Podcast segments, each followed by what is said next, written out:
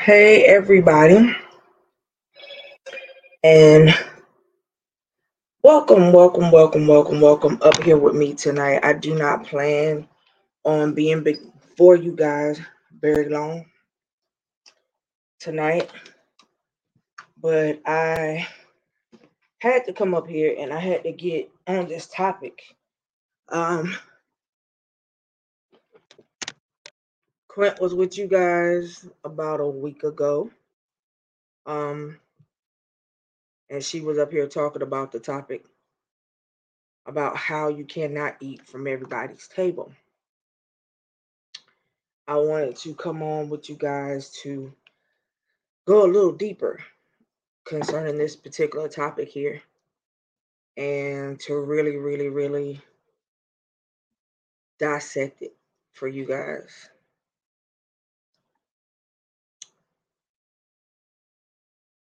If you guys could bear with me here, I'm pulling up some stuff, sending some folks some invites.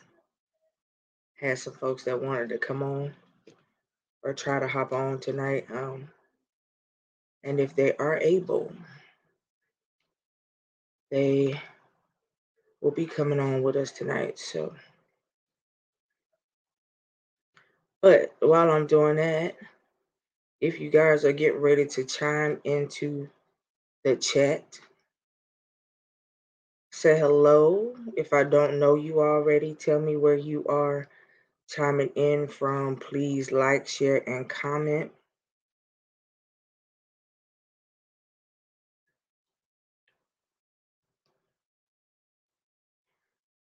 Alrighty. So, as I said, tonight we are coming from the topic of you cannot eat from everybody's table, part two. Because Quint was on about a week ago, either a week ago or a week and a half ago, talking about it. I was supposed to um, have been up here to, to talk about it that night, but I was a, a little busy because I was working and work didn't want to let me go. Right? So I had to do what I had to do. By the time I got home, she was done with the show already. I'm pulling up my scriptures for you guys so you guys can get them and write them down.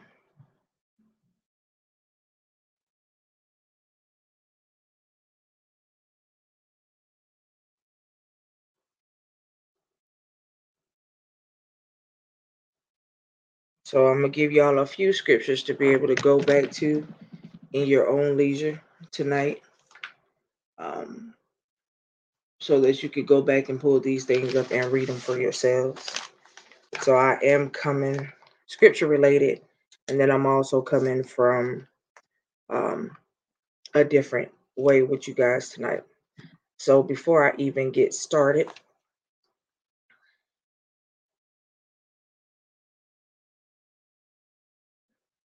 thank you. Whoever the Facebook user is, I don't know who you are because it does not tell me your name. It just says Facebook user. So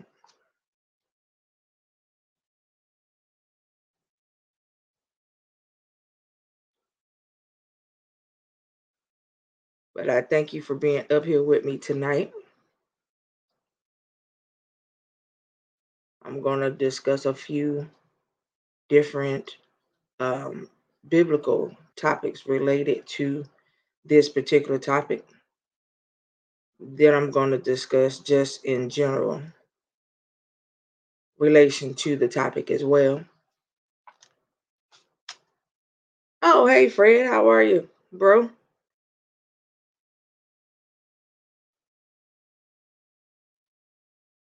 Hope everything is well.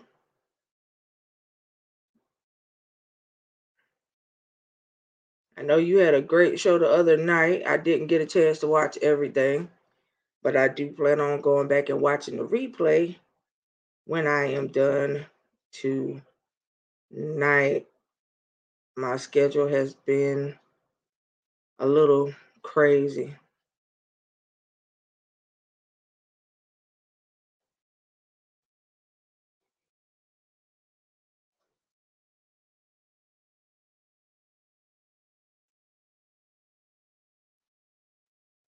All right, so I'm gonna come to y'all with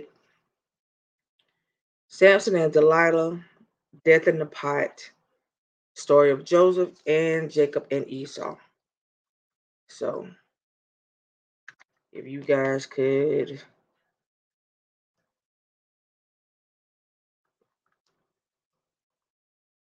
got stuff running off the yeah, I know. That's why I said I watched part of it, but I didn't get a chance to watch everything. I'm going to watch the replay tonight.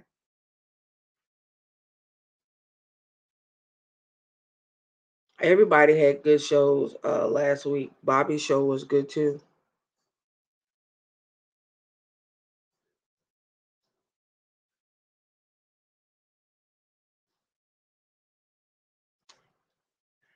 All right. So, as I stated, I'm going to come to y'all from the story of Samson and Delilah, the story of death in the pot, the story of Joseph, and I'm going to talk to y'all a little bit about Jacob and Esau. So, I'm going to give y'all some biblical principles about you can't eat from everybody's table first. And then, hey, Simone. And then after I come from the biblical principles, we're just going to have a conversation about it in general. Right. So, those of y'all that are up here and you have your Bibles, you know, you could go with me, read along. If not, I will type the verses and chapters that I'm coming from in the chat so you guys can go back and read about it later. But the first one that we're going to deal with is we're going to talk about Samson and Delilah. That is coming from the book of Judges. Um, and it's Judges 16.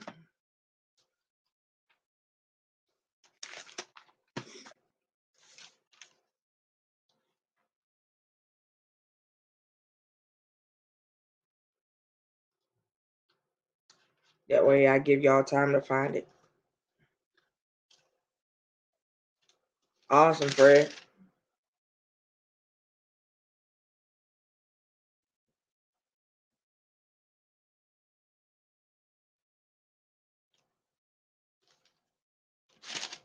I see you got somebody for um you got somebody coming up um on the fir- on Friday too, right?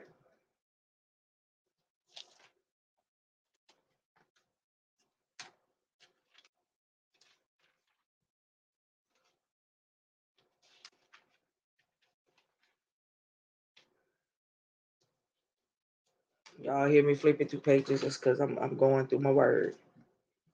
Trying to get to the 16th chapter of Judges here so I can read this to y'all. I will be reading what you're going to hear from the NIV version.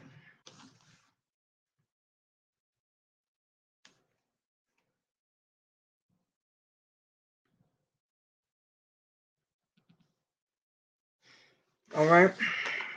So let's talk about Samson and Delilah.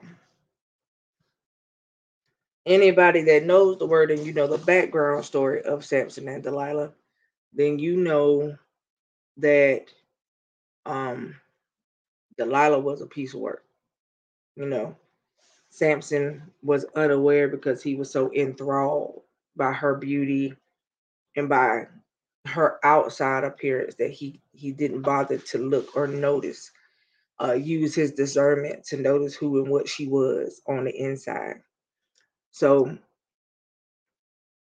starting at verse number one it says one day samson went to gaza where he saw a prostitute. He went to spend the night with her. The people of gaza were told that samson is here so they surrounded the place and lay wait for him all night at the city gate. They made no move during the night, saying, At dawn, we'll kill him. But Samson lay there only until the middle of the night. Then he got up and he took hold of the doors of the city of the gate together with the two posts and tore them loose, bar and all. Hey, Edwin, how you, bro? Uh, bar and all. He lifted them to his shoulders and carried them to the top of the hill that faces Hebron.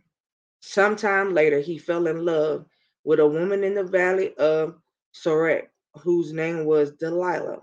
The rulers of the Philistines went to her and said, See if you can lure him into showing you the secret of his great strength and how we can overpower him so that we may tie him up and subdue him.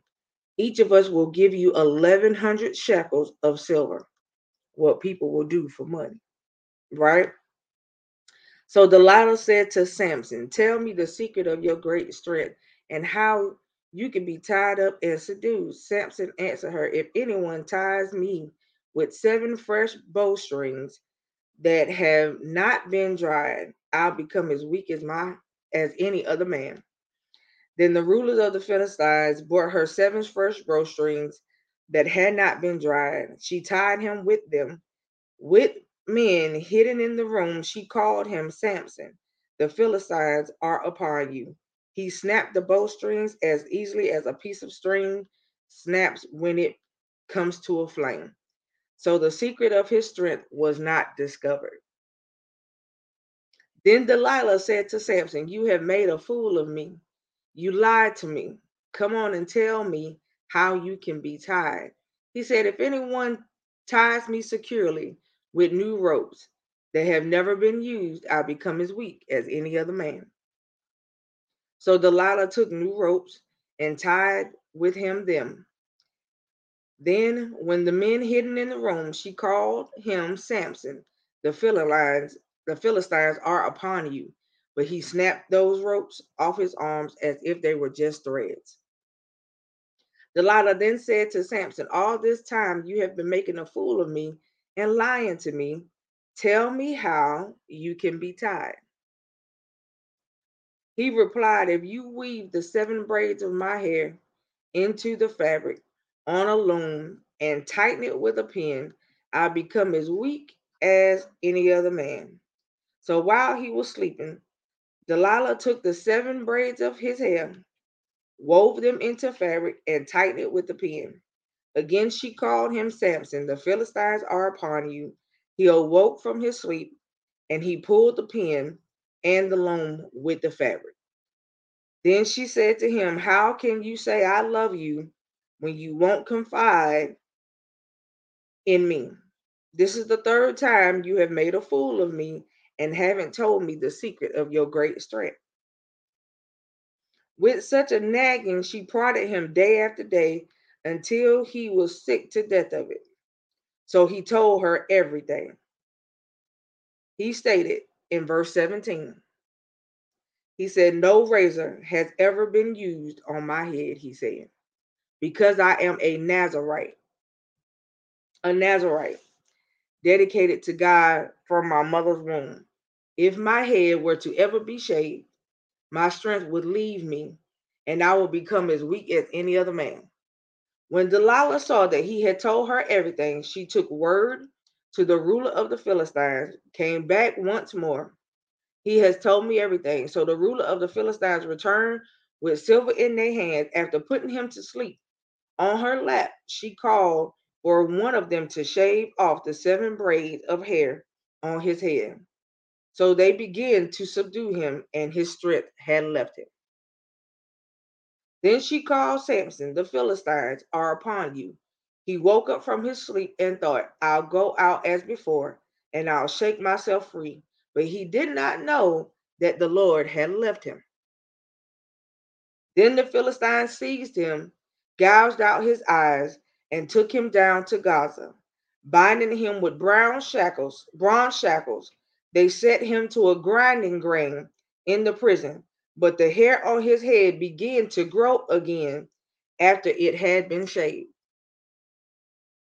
Now the rulers of the Philistines assembled to offer a great sacrifice to Dagon, their god, and to celebrate, saying, celebrate, saying, Our God has delivered Samson, our enemy, into our hands. When the people saw him, they praised their God, saying, Our God has delivered our enemy into our hands the one who laid waste our land and multiplied our slain. While they were on in high spirits, they shouted, Bring out Samson to entertain us. So they called Samson out of the prison, and he performed for them. When they stood him amongst the pillars, Samson said to the servant who held his hand, He said, Put me where I can feel the pillars that support the temple, so that I may lean against them. Now the temple was crowded with men and women. All of the rulers of the Philistines were there, and on the roof were about 3,000 men and women watching Samson perform. Then Samson prayed to the Lord and said, Sovereign Lord, remember me. Please, God, strengthen me just once more and let me, with one blow, get revenge on the Philistines for my two eyes. Then Samson reached towards the two central pillars on which the temple stood, bracing himself against them, his right hand on one, his left hand on the other. Samson said, Let me die with the Philistines. Then he pushed with all his might, and down came the temple on the rulers and all the people in it. Thus he killed many more when he died, while than while he lived. Then his brothers and his father's whole family went down to get him. They brought him back and buried him between Zorah and Eshtaol in the tomb of Manoah, his father. Manoah, his father, had laid Israel 20 years ago. So that is the story of Samson and Delilah. The topic of tonight's show is you cannot eat from everybody's table. Delilah wanted to know what made Samson so strong, and she also wanted to know what could also make him weak. And you have that even today. So, even today in this time, you have people that will lure you into a situation to get information from you that could harm you, kill you, or make you better or make you worse than the situation that you're already in. But the point of this story is that no one was supposed to know why Samson was so strong. They was not supposed to know why his hair was never supposed to be cut.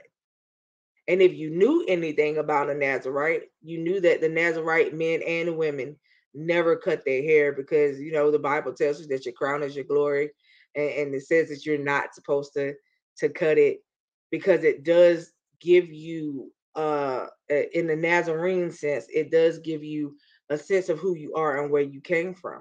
And that was their legacy and lineage at that time. So if you go with what I just told you and you look at tonight's title, the beauty of a woman drew Samson to eat at her table. Before that, he was in love with a prostitute that he didn't stay with that night either because the Philistines were already looking to kill him at that time too. Again, it goes against the Nazarite tradition to be with women that way. They wanted Nazarites to be with Nazarite women, not somebody outside of their tribe or outside of their community per se back in that time. So I said that part to say this. What happens when you go and eat at somebody else's table? What are they taking from you? What are they getting from you? And what are you leaving behind when you go and sit at the table? If you think about going and sitting and eating with somebody at their table in the natural sense, when the families get together to sit down and eat dinner, um, you have conversations. You talk about your day, you talk about how life is going.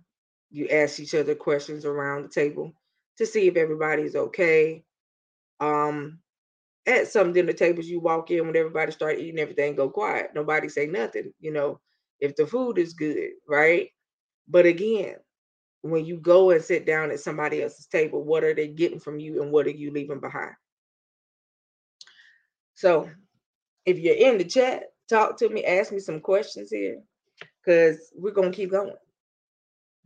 So I talked to y'all about Samson and Delilah that came from Judges 16 for anybody that did not get the scripture, um, let me see if I can put it in the chat.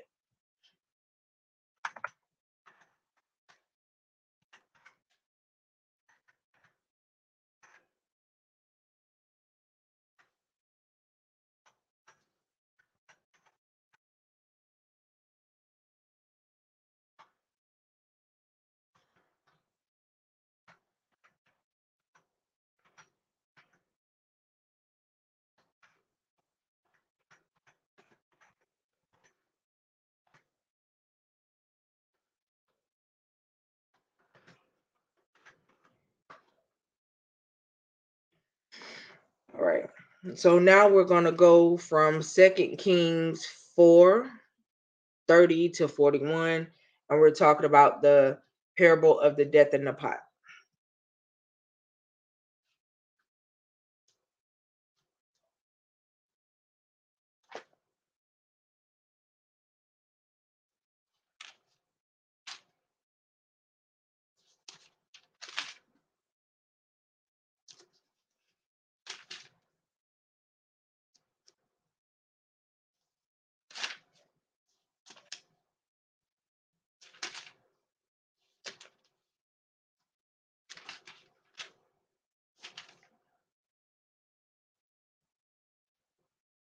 All right, so we're coming from Second Kings 4. Right. It is funny how people can gather intel on you and weaponize it against you. Right. That's what I'm talking about. Like some people don't realize like how serious this particular topic is. Right. Um, and I mean it's it's real, it's it's real.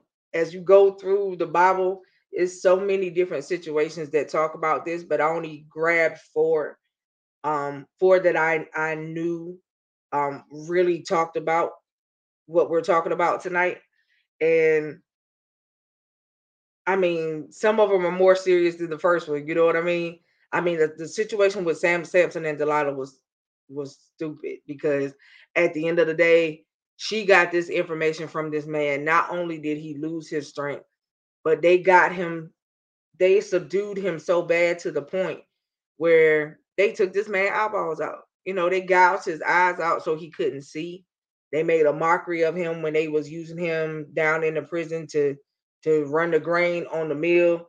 And they just really thought that they had him where they wanted him to be. Not realizing that, okay, you know, you make a mistake, we make a mistake, we know who God is. So when we ask him to to to forgive us for what we have done, and you know, he it though his word says he never leaves us nor forsake us. And, and that's proven with what Samson did. Samson prayed to God one more time and he said, Look, I know what I did. I, I know what I did. I messed up. He said, But right now, I need you to grant me the opportunity to have my strength just one last time. Just one last time. I'm not asking you to let me live because when I do what I'm getting ready to do, I'm gonna die with him. So you can let me die with him. That's fine. And if you go back and read prior stuff before the event with him and Delilah, Samson was something. I mean, ripping people, ripping jaws off of animals, and I mean, beating people with the jaw of an animal, and all, all of this other stuff. And he could do all this stuff with his bare hands. So he was a hard man to stop. And they wanted him, right? So, you know, right, Simone, it is heavy. He was a hard person to stop in the natural, right? And they didn't realize that he was being driven by who God had made him from the womb. You know, his mama had given him back to God from her womb. So when why wouldn't he come out knowing who God was? You know what I'm saying? He he knew who he was, he knew what he was capable of. But at no point should he ever have given Delilah the information that she was asking for. Once he realized how many times she had tried to fool him before to get it, and he lied to her all the times before, why would you give it to her now? I don't care how much of a nagger she became, but why would you give out that information now? After her trying to fool you four times before that and you lied to her the four times before that. And now you give her the real information and they almost kill you with it. Right? So we finna go to the, the parable of the death in the pot. All right. So this one is coming from Second Kings. And it's verses uh 30 through 41. And I'm putting what it's about so you guys can go back and read it in your own time.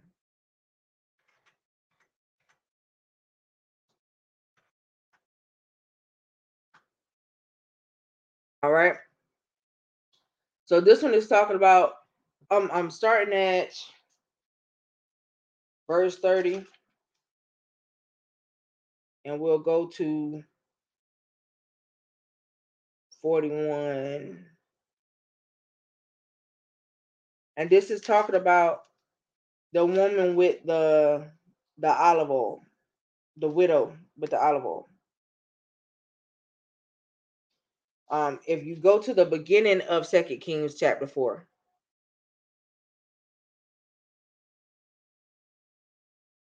Right. That's right, Simone. He already knew why she was asking. So why would he give into her nagging and and give her the real information like down the line? That's my point, right?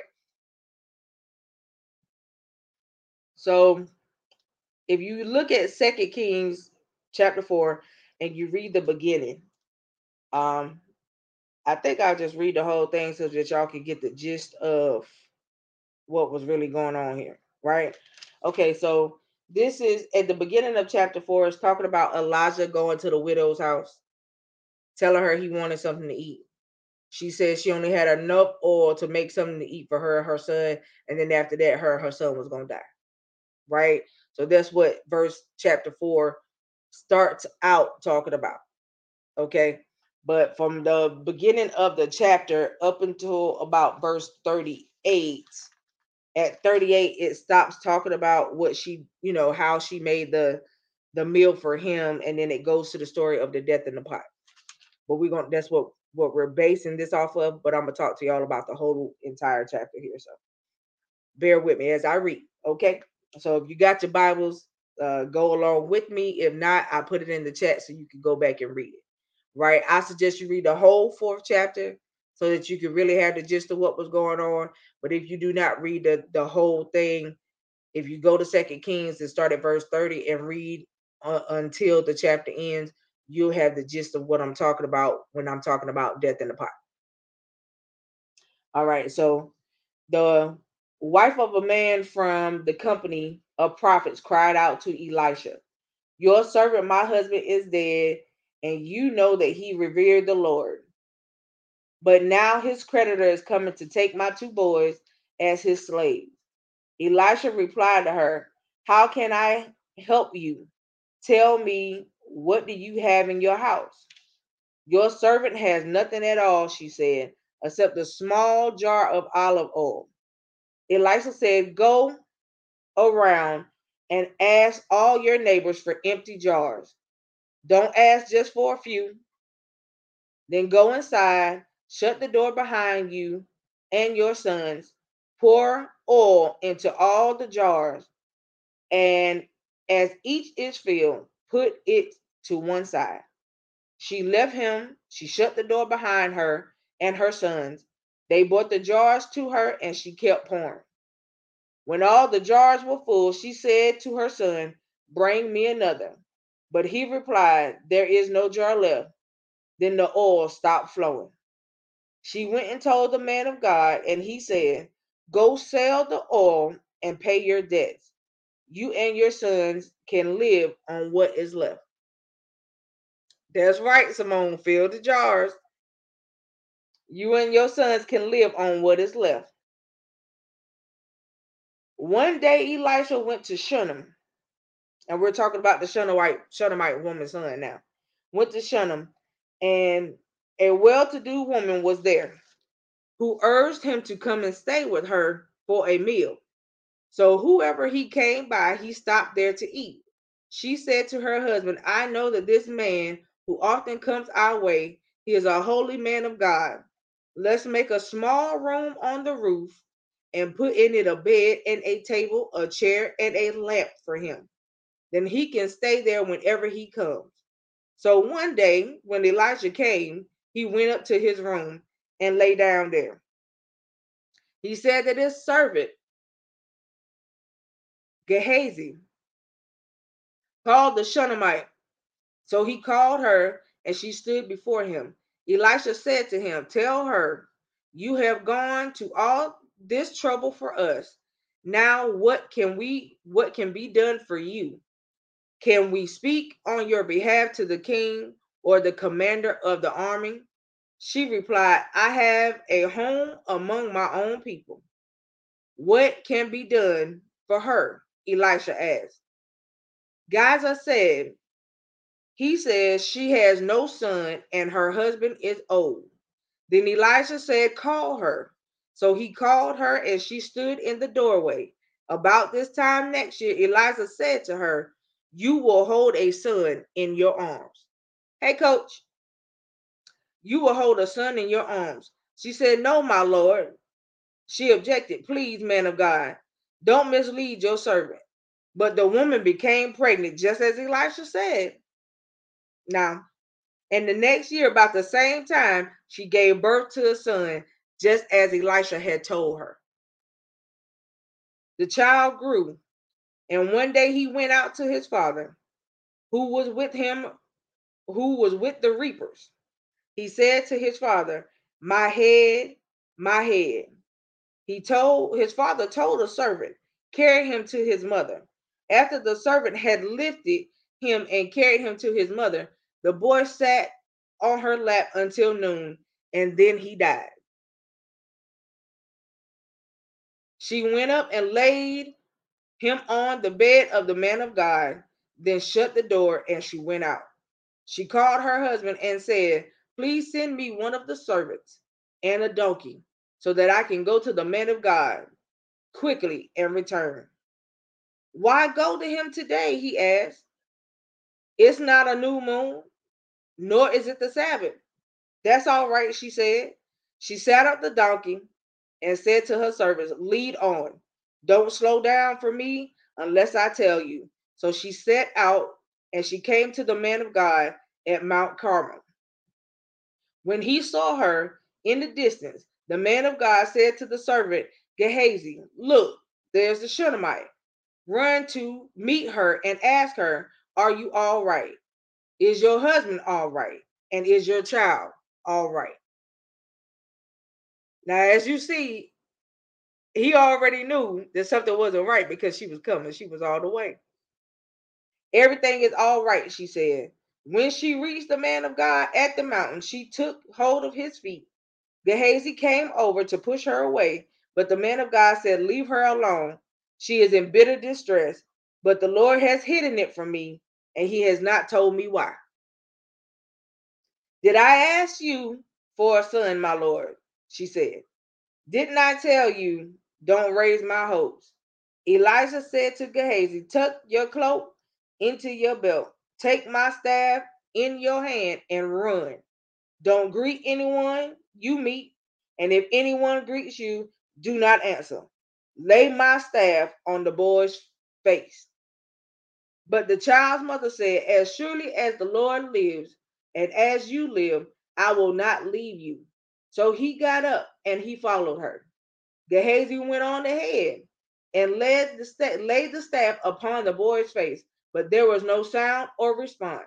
So Gehazi went back to meet Elijah and told him, The boy has not awakened. When Elisha reached the house, there was a boy, there was the boy laying dead on his couch. He went in, he shut the door on the two of them, and he prayed to the Lord. Then he got on the bed and lay on the boy, mouth to mouth, eye to eye, hand to hand, and he stretched himself out upon him. The boy's body grew warm. Elisha turned away and walked back and forth in the room, and then got on the bed and stretched out on him once more. The boy sneezed seven times and opened his eyes. Elisha summoned Gehazi and said, Call the Shunammite. And he did. When she came, he said, Take your son. She came in, fell at his feet, and bowed to the ground. Then took her son and went out. The first CPR, right, coach? And I mean, he stayed in that thing. He walked the flow even afterwards and then got back on him and did it again. There's something about walking the flow when you be praying, but we'll talk about that in a little while. So now I want to get to the point of Second Kings, right? So let's talk about death in the pot. And this is starting at verse um verse 38. Elisha returned to Gilgal, and there was a famine in that region. While the company of prophets was meeting with him, he said to his servants, Put on a large pot and cook some stew for these prophets. One of them went out into the fields to gather herbs and found a wild vine and picked as many of its gourds as his garment could hold. When he returned, he cut them up and he put them into the pot of stew. Though no one knew what they were, the stew was poured out for the men. But as they began to eat it, they cried out, Man of God, there is death in this pot. And they could not eat it. Elisha said, Get me some flour he put it in the pot and said, Serve it to the people to eat. And there was nothing harmful in the pot. Right? And then let me finish the last couple verses. But this is not a this does not have anything to do with death in the pot. It said, As the man came to Baal Shazlan, bringing the man of God 20 loaves of barley bread baked from the first ripe grain along with some heads of new grain. Give it to the people to eat. Elisha said, How can I set before a hundred men? His servant asked. But Elisha answered, Give it to the people to eat, for this is what the Lord says. They will eat and have some left over. Then he set it before them, and they ate and had some left over according to the word of the Lord. So the verses 42 to 44 is talking about how he fed a hundred men with just uh 20 loaves of barley bread. But let's talk about this death in the pot. Okay, so as y'all can see from verse 38 to 41, it talks about the death in the pot, how he sent a servant out to get herbs and stuff to go in the stew so that he could feed himself and the table of prophets that was there to have a meeting with each other. Now the servant, I'm not gonna say that he, he didn't know no better. He found a he found a, a, a wild vine that he thought had good stuff on it. And how many know that if you're not familiar with the terrain around you when you go out hunting and you in the wilderness, that you don't know that some of this stuff you brush up against it look like regular leaves, but that stuff can be harmful to you, like poison ivy per se. When you go into the woods and, and you brush up against a leaf, it'll make you itch, it'll break you out, it'll do all that stuff because it looks like a normal leaf to you. If you're not familiar with what it looks like, you'll think it was just any other bush in the woods, but it's not. Right? So the same thing happened with this, this young servant that he sent out. The young servant saw a wild vine. He thought that the herbs on it looked good. So he was like, hey, let me take it and, and take as much as I can. And I'm gonna go, I'm gonna go put it in the pot. Because there's certain some natural things, even though they look really good and they're really pretty for the eye, they're eye catching, you cannot consume them. Right? Everything is not consumable to eat um, for you because some things can be detrimental to your health when you eat them. Yeah, I'm I'm I'm gonna say in a way and in a way no, Simone, but it's just the fact of you know the the young servant felt like he was going out and he was doing what the the prophet had asked. Right. But going back to tell you that the other prophets, when they got ready to eat it, you picking up the ladle or the spoon, and you get ready to eat it and you taste something that don't taste right. You you automatically know something ain't right, so you got to put it down. And isn't it funny how he used flour. Right. Everything the glitter ain't gold. But it's funny how he used flour to take the poison out the pot. Right? We use flour these days to make our gravies, to make our roux when we making stews. We using to thicken stuff up, right? When we eat. But he used the flour to remove the poison from the pot. If a person was to sit a bowl of food in front of you today, would you have enough discernment to discern that something in that plate is not right? Right, coach. But I'm going to ask that question again. If somebody was to sit a bowl of food in front of you today, would you have enough discernment to know that something in that plate is not right?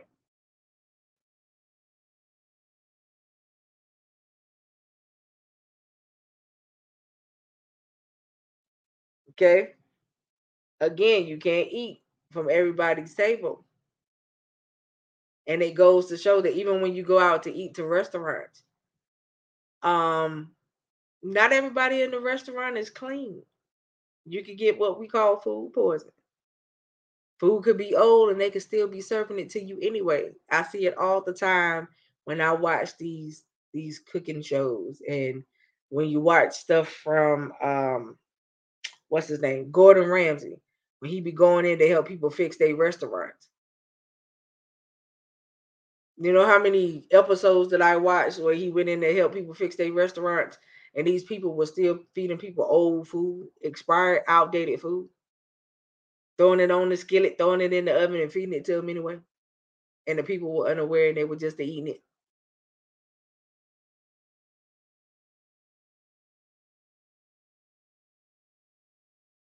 Right. That's that's the same thing with me, coach. If I smell food and it don't smell right, I won't eat it. If I look at something and it don't look appeasing, I won't eat it. You know, I I don't eat everything from everybody. Um, and don't ask me why. I mean, it's just, and then my pellet just won't allow it. Like if if I try to consume something and the taste is off, my body don't like awkward taste of nothing, you know. And I just can't, I just can't eat it because I will upchuck it quick. Okay. Restaurant in your house, I would say, excuse me, where's your bathroom? Mm-hmm. And I would go in there and I'll be tossing up guts. I ain't lying. So I, I just can't consume it. So, you know, that goes to say that these they took a bite or a spoonful of the stew and knew that something was wrong in it. And in my Bible, I have um like a little breakdown on the bottom of my page. So I'm gonna read some of the breakdown that talks about the, the famine in the region. So it says that verse 48, where it says the famine in the region, perhaps the same famine mentioned. Famine was a covenant curse back then. Um, and evidence of God's anger with his people for them being disobedient to their covenant obligations. Did, did you hear that? It says this famine mentioned was a famine was a famine was a covenant curse and evidence of God's anger with his people because they had been disobedient to their covenant obligations. Woo.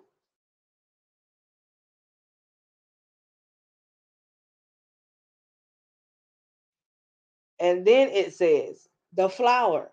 The flour itself did not make the stew edible. It was simply a means by which the Lord provided for those who were faithful to the covenant at the time when others suffered under the covenant curse. Now, ooh, did y'all hear that? A covenant curse? because they had been disobedient to covenant obligations. I mean, when you go, we're going to talk about that on another show but a covenant curse because the people were disobedient to covenant obligations. I just need y'all to think about that. I don't either at the restaurant Father's Day before I touched anything. I kept saying something don't smell right. I told the waitress that they have a habit of leaving bad stuff. I said, no, take this away, please. Right, coach. Like I said, I just I just can't if it come out, it don't look right, it don't smell right, I can't consume it. I, I just can't do it. You know what I mean? Um, and it's not nothing against the people that made it, but if it don't, especially in a restaurant, if I'm spending money on something, I expect to get what I'm paying for. You know, nothing more, nothing less. I mean, if you do a little extra, that's fine. But I don't expect anything less than what I'm paying for. Right? So if something does not smell right, or it definitely don't look right, I'm I won't consume it. I will be the first to tell a person to come back and get it. You could take it uh back to the manager or whatever, and you could ask them to take it off my ticket. Okay. Now that was the story of the death in the pot. Let's keep moving. We're gonna go to Genesis 42 and we're gonna talk about Joseph real quick. Y'all just help me walk the word tonight, if y'all don't mind.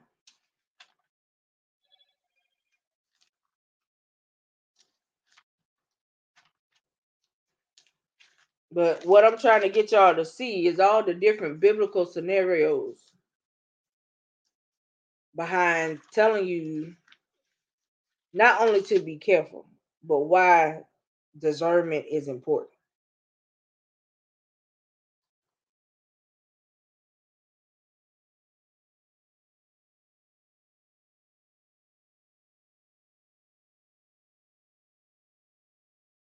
That could right. It is deep, coach. A whole covenant curse. Whoo, we got to talk about it, ma'am. You know we do. That's a discussion. A covenant curse due to the the uh disobedience of covenant obligations. I just can't get over that. Like that's that's wow to me. That's deep is not the word for that one, coach. That's that's wow. That means because it was a covenant thing, only the Lord could remove that curse. Only he could break that curse.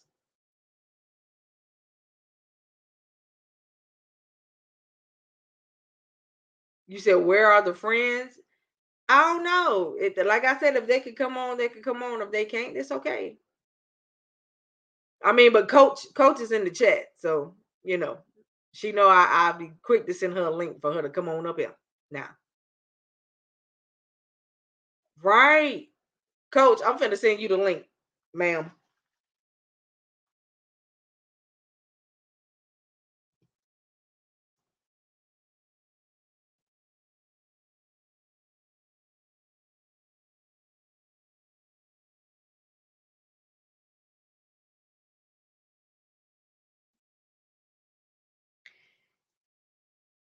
So we're gonna talk about Joseph.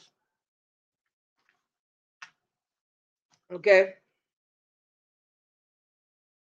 Um, I want to say that this is the journey uh where Joseph and his brother no, that's the wrong chapter. Yeah. Joseph and his brothers were supposed to go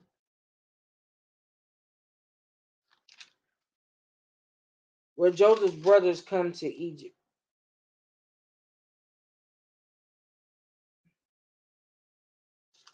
Let me see, because I might have to go back.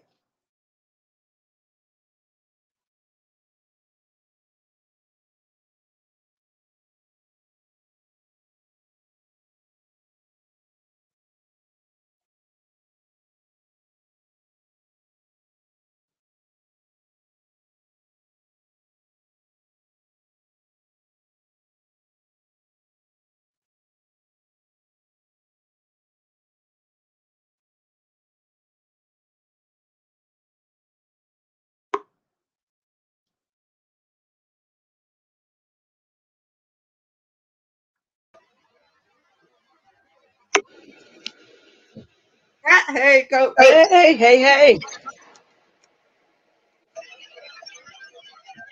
Yeah, I think I need to take y'all backwards. Hey, go. Hey, hey, hey. I still want y'all to read. Yeah, I think I need to take y'all backwards. Hey, go. Hey, hey, hey. I still want y'all to read. Yeah, I think I need to take y'all backwards.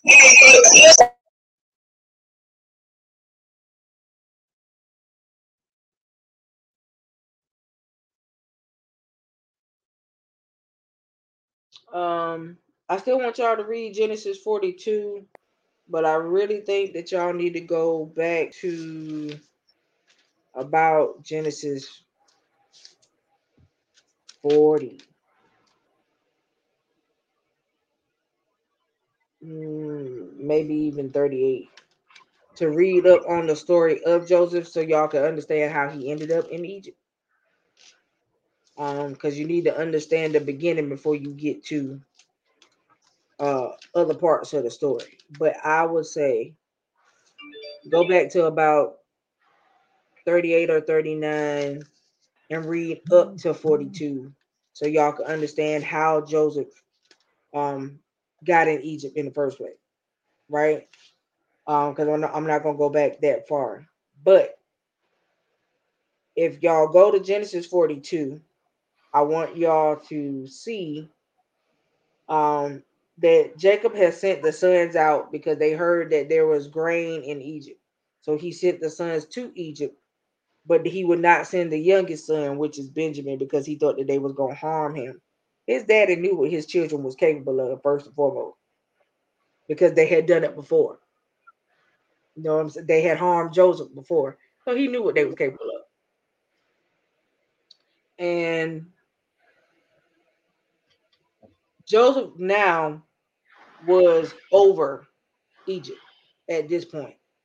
So the father, not knowing that J- Joseph was over, over Egypt at this point, did not know that when he sent his sons out that this is what they were going to run into. But I want to get to a certain scripture here.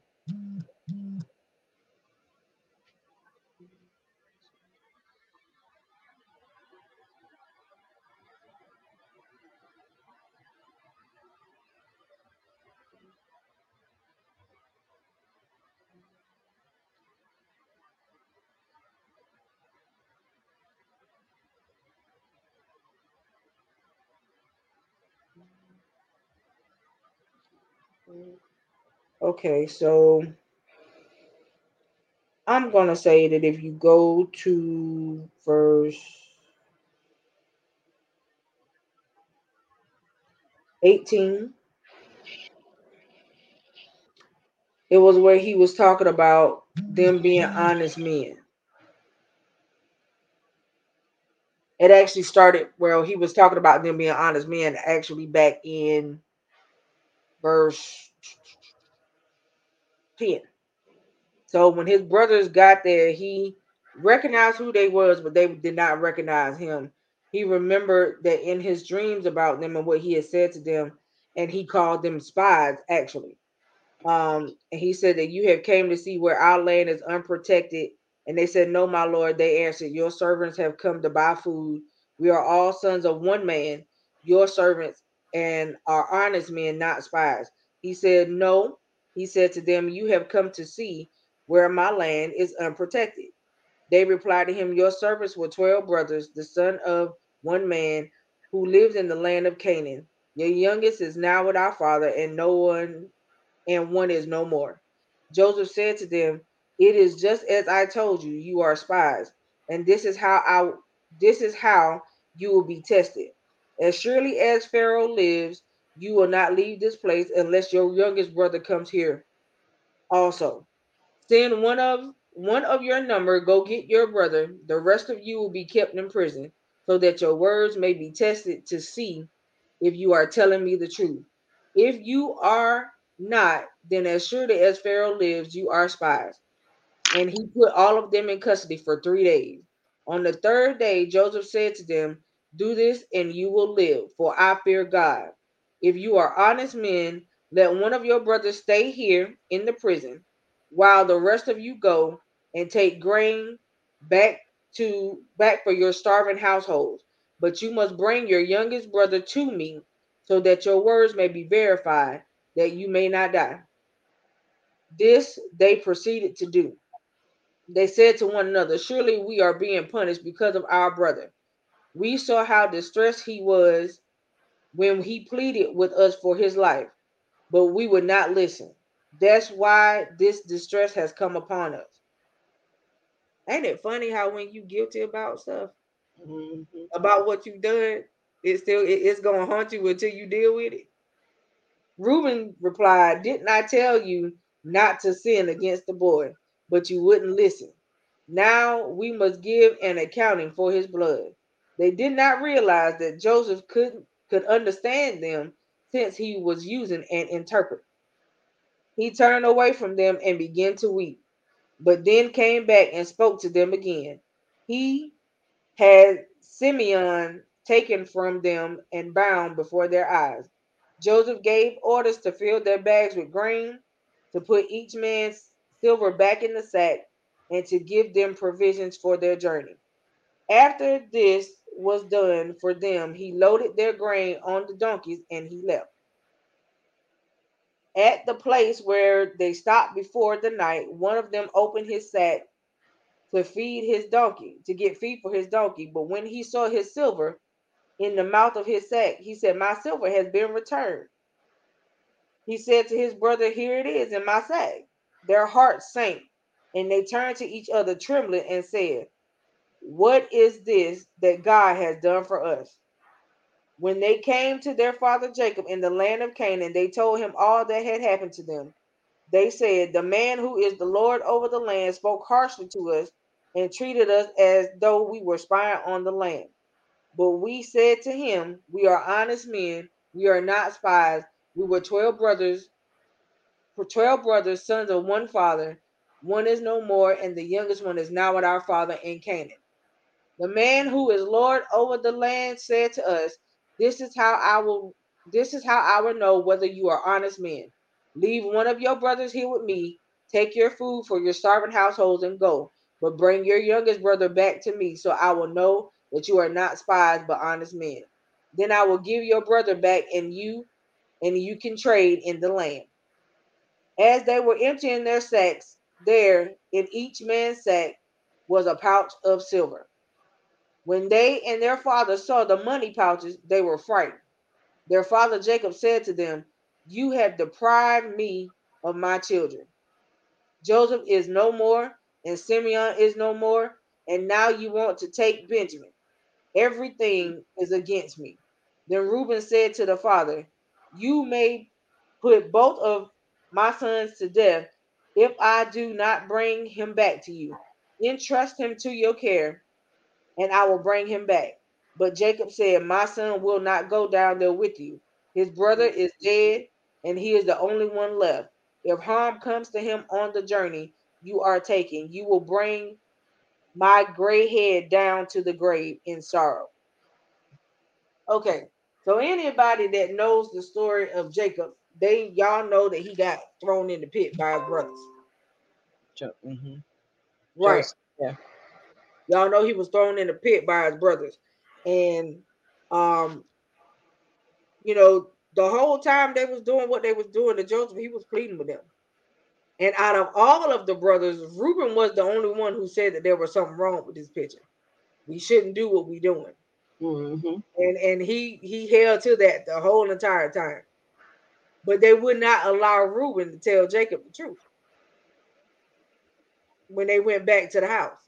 When they went back to the house, what did they do? They had Joseph's cloak of many colors, and it was foot covered in blood to yeah. make him think that Joseph was dead. Mm-hmm.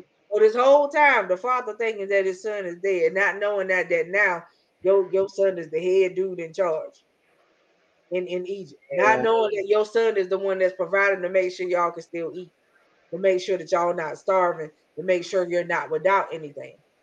Oh, Simone Quint is at work um, to make sure that y'all not without anything. And at the end of the day, it is funny how the whole situation turned around. You gave up the brother because of the, the dream and the vision that the brother told you he had. In Jacob, no, I'm sorry, in Joseph's vision, he said to the brothers, I see you as pillars of wheat, all standing around me, but I'm standing up in the middle. The brothers automatically thought, Oh, you want to rule us. Mm-hmm. So that's why they decided to throw him in the pit over jealousy over his over the vision. They didn't realize though that it was a God-given vision. Not just something you know, Joseph was saying, like, oh, I just want to be over y'all. I'm just gonna be this and I'm just gonna be that. It was a God-given vision. And even though they threw him into the pit, the promise still had to be fulfilled. Mm-hmm. Thrown in the pit or not, the promise was still fulfilled. Absolutely. At the end of the day. And that's what we have to look at. If anything, yeah, I want y'all to see what happened, what took place, but I need y'all to realize that though somebody else might be setting up the pit for you, the God's promise still has to be fulfilled in your life, regardless of what pit they trying to throw you in or what pit they might want you to fall in. Your promise still has to be fulfilled. Mm-hmm. Right? Absolutely. And no matter what stuff look like, no matter how it feel like, no matter what way it seems like it's going, God is always still yay to his promise. If he promised it, he's going to see it come to fruition. Amen. The problem is we don't know how to wait. We want to rush the process to get to the promise. But you still gonna make it to your promise if you just wait. I think that some people tend to forget that you can delay your own promise though. With your decisions and the actions that you choose to make. So if your decisions and your actions are wrong, you are now delaying your promise. You could have had it a lot sooner. Absolutely. But the reason why you didn't get it when you were supposed to get it is because you were disobedient. You did some things out of turn. And it goes back to what we were just talking. That covenant, ooh, ooh, that covenant curse was deep. That thing hit like a ooh, they hit like a, a like somebody smacked me in the side of my head. Like that thing was deep. Yes, it was. Covenant curse because of your disobedience, because of your covenant obligations. That's just like you got a call on your life. You accepted the call, but you're not doing the work. You accepted the call, you have now obligated yourself to covenant obligations. When you don't do the work, you are being disobedient to your call. So yeah. imagine that how us as leaders, the ones that are, because I believe everybody is a leader in their own right, mm-hmm. but ones that are, imagine that covenant curse on your life because you disobedient to your call. Go ahead, coach, because I know you got. I know it's there. I can see your face. Listen, you know when you said talked about that covenant curse, that thing hit me because you know I uh, finally. It's been thirty years since I received the call. Thirty years, and I accepted it with God. I said, "Okay, God, if that's what you want me to do, I'll do it." I didn't know what it was because I was in the traditional Baptist church. They didn't even right. teach this stuff. You know what I'm saying? But I said, if that's what you want me to do, I asked for signs. He showed me signs. The signs came forth. Years later, I said, I'm not going to tell nobody. They got to tell me. Man walk up to me and say, You a preacher. I said, Well, I've been called, but I haven't accepted. I mean, I accepted with God, but I didn't accept with man. And he right. said, Oh, okay. Well, you know, if you God tell you to do something, you don't do it, a sin. Right. And walked away from me. I'm like, God, for real. And then fast forward to 2017, got divorced, went to, to a theology school. The first couple of weeks of school, I knew that confirmed my call almost 30 years prior. And I, I said, okay, God, I, I had to, I've been wrestling with that since 2017. So finally, as you know, Coco, recently I accepted the call verbally to man because I accepted it to God, but still I was hiding in the cave. Right. But I was hiding. So I came out and accepted, and so in doing the process, we've been doing the inner healing and deliverance process, and God is purging me. I'm having dreams and visions of things and people of the past, and all this stuff is coming up because it needs to be pulled out and uprooted. But for the enemy is saying, You're not worthy, you don't need to do this, and you maybe it's not time, and how you know God called you. And I I, I spoke to a very close relative and I said, I'm I have to give them a number of people that's going to show up. And I was wondering if you wanted to be present. I said, I know how you can be about, you know, in person versus virtual with COVID. I said, so I need to know what you're gonna do. They said, Oh, have you heard from God? And I was like, I looked like, yeah, I heard from God. Like, why would I accept? Like, I've been running for 30 years. I told him, yeah, over 30 years ago, I accepted. And when I tell you everybody, and I've been real cognizant, it's like the Holy Spirit has told me, be careful right. about who you talk to this about. But these are people that are in God, that are prophetic, that are pastors and things of that nature. And it's like they don't even believe in the word. And so I started shrinking back. And you know, I texted our accountability group today. I, y'all listen, I need y'all to pray for me because I was thinking about like, hey, I'm not gonna do this. But when you said it's a covenant. I'm like, whoa, The whoa, covenant curse, yeah. it's a covenant. I made it a covenant. When I say I gave God a real yes, that covenant began. So I can't shrink back now. No, ma'am. I can't shrink back now. So when you said that, I mean, it just hit me up one side and down the other, like, okay, you in covenant now. Right. Press forward. And so, you know, Joseph was a person of co- covenant. The, the whole the children of Israel, those God's chosen people. And so it, it was just really um when you were talking about Joseph, David came to mind. How you know he had all those brothers too. And Joseph had all those brothers. But the very people who should have recognized the hand of God on them did not recognize it. No, because they wanted it to be them. Yep. They wanted it to be them. They didn't rec- recognize it. And so they wanted to do something to harm that person. They wanted to harm him, his own brothers. But he loved Benjamin. Benjamin had nothing to do with that. Mm-hmm. And he cried because he didn't just love Benjamin, he loved them all. Yep. And he wanted them. Like, so we have to be real careful about who we tell what God told us. Woo, ma'am. Ma'am. That's what that said to me. You know, he told his brothers who should have celebrated the dream and tried to get an understanding of the dream and where God had called them to, but instead they wanted to crucify him like they crucified Jesus. He came to his own and they received him not. They Joseph came to his own and they received them not. David was out there taking care of the sheep, wasn't thinking about what they was doing, but they was not receiving him either. And they're not going to receive us, but we are in a covenant with God. And regardless to who receives us, how they accept us, we got to move. We. You gotta move. Because the curse of not fulfilling that covenant, my God, it's, it's just like, listen, we got right. to work. We got to work. right. But think about how many times you've actually went in the word for those of us that have read the read the Bible front and back. How many times you went in the word and you never saw that part? Where That's it talks about the co- right.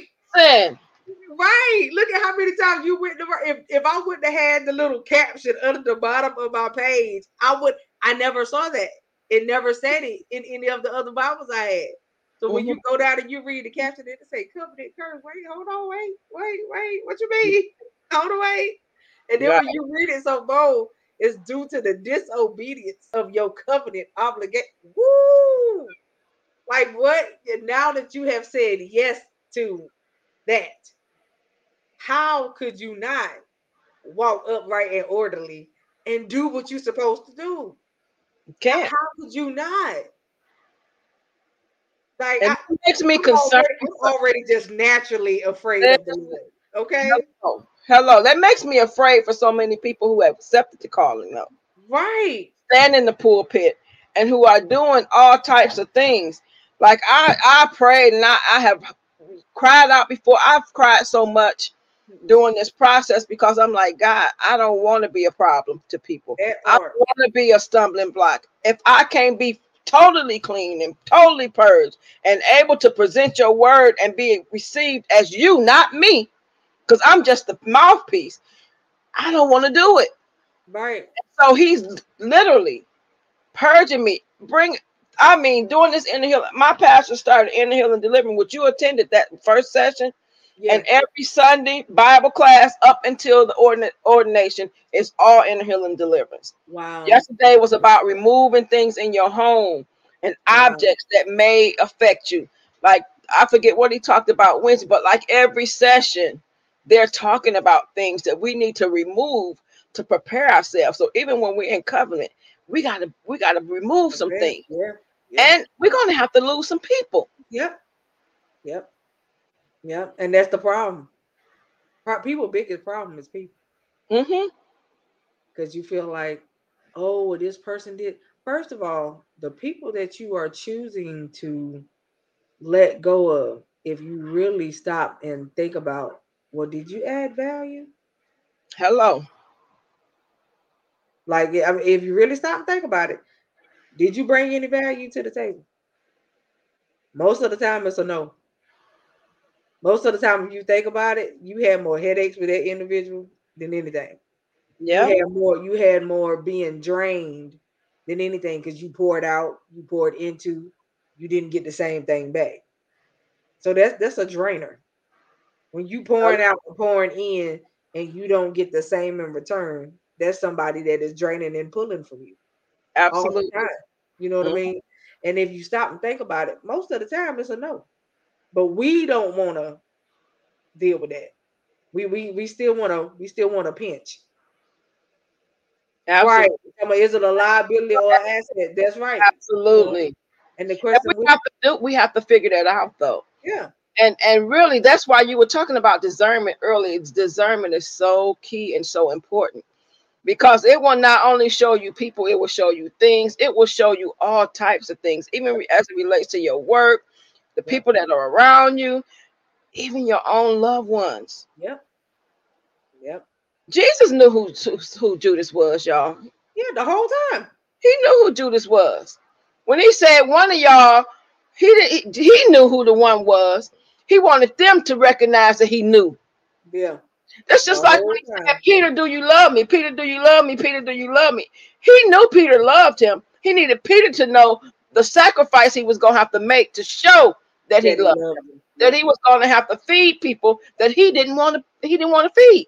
Yeah. He was going to have to minister to people that were dirty, stinking in the bottom of the bucket, the people that, oh, I can't do that. You dropping this cloth down to me telling me to eat this and eat that. I can't eat that unclean thing. Don't call it unclean because I gave it to you to minister to. I gave it to you and told you to do it. So how you gonna call what I told you to take care of unclean? And it don't even be the fact that the people are actually unclean. They just dirty on the outside. Hello. But the people don't be unclean. I told somebody today my pastor says this. My my over my covering, Dr. Lenny and Pastor Z say God loves us just the way we are, but He loves us too much to leave us that way. Yeah. And and the reason why we see that already because when He sent His only begotten Son to die for us, filthy rags, He knew that we knew sin. He knew all the things that we were doing and what was going on in this world. Yet he sent his son to die for us. Yep. So he know who he's dealing with. It's not the people he have a problem with. It's the yep. sin. That's it. So he and he has prolonged the time because he don't he's not willing that any should perish, but that all should come to repentance. So right. that just goes to show the type of love that he has. It's the love that we are supposed to have, even as a part of the covenant. The right. covenant brings responsibility to us. That's and it. the responsibility that it brings is that we see people the way that God sees see people, people, and yep. that we manage his people the way that he would manage them with love and kindness. That's it. Because the Bible says with love and kindness Have, have a Yes. Girl, you got you know you was, was over here going crazy in the chat. I was crazy in the chat. I mean, it, it but uh, that's I, I think that that's the other part of the issue. The other part of the issue is okay, you reading the Bible like it's a book. You're not taking it for what it's really worth. You mm-hmm. just picking it up and reading it like it's a novel. Yep. It's instructions. It tells you what to do, how to do it, and it gives you plain strategic instructions, mm-hmm. especially about where you are in your season. Because Absolutely. I don't care what season you in. I can guarantee you there's something in the Bible that can tell you about where you at. Absolutely. It's something that covers everything. There's right. nothing new under the heavens. Nothing. Right. So everything that we need an answer to, all we got to do is find it in the word. And I, I, always tell people, Google it. So Google it. Google it. You know how? It, listen, I worked corrections for a long time. The inmates would say, "Look me up. Look it up." right. It's in the word.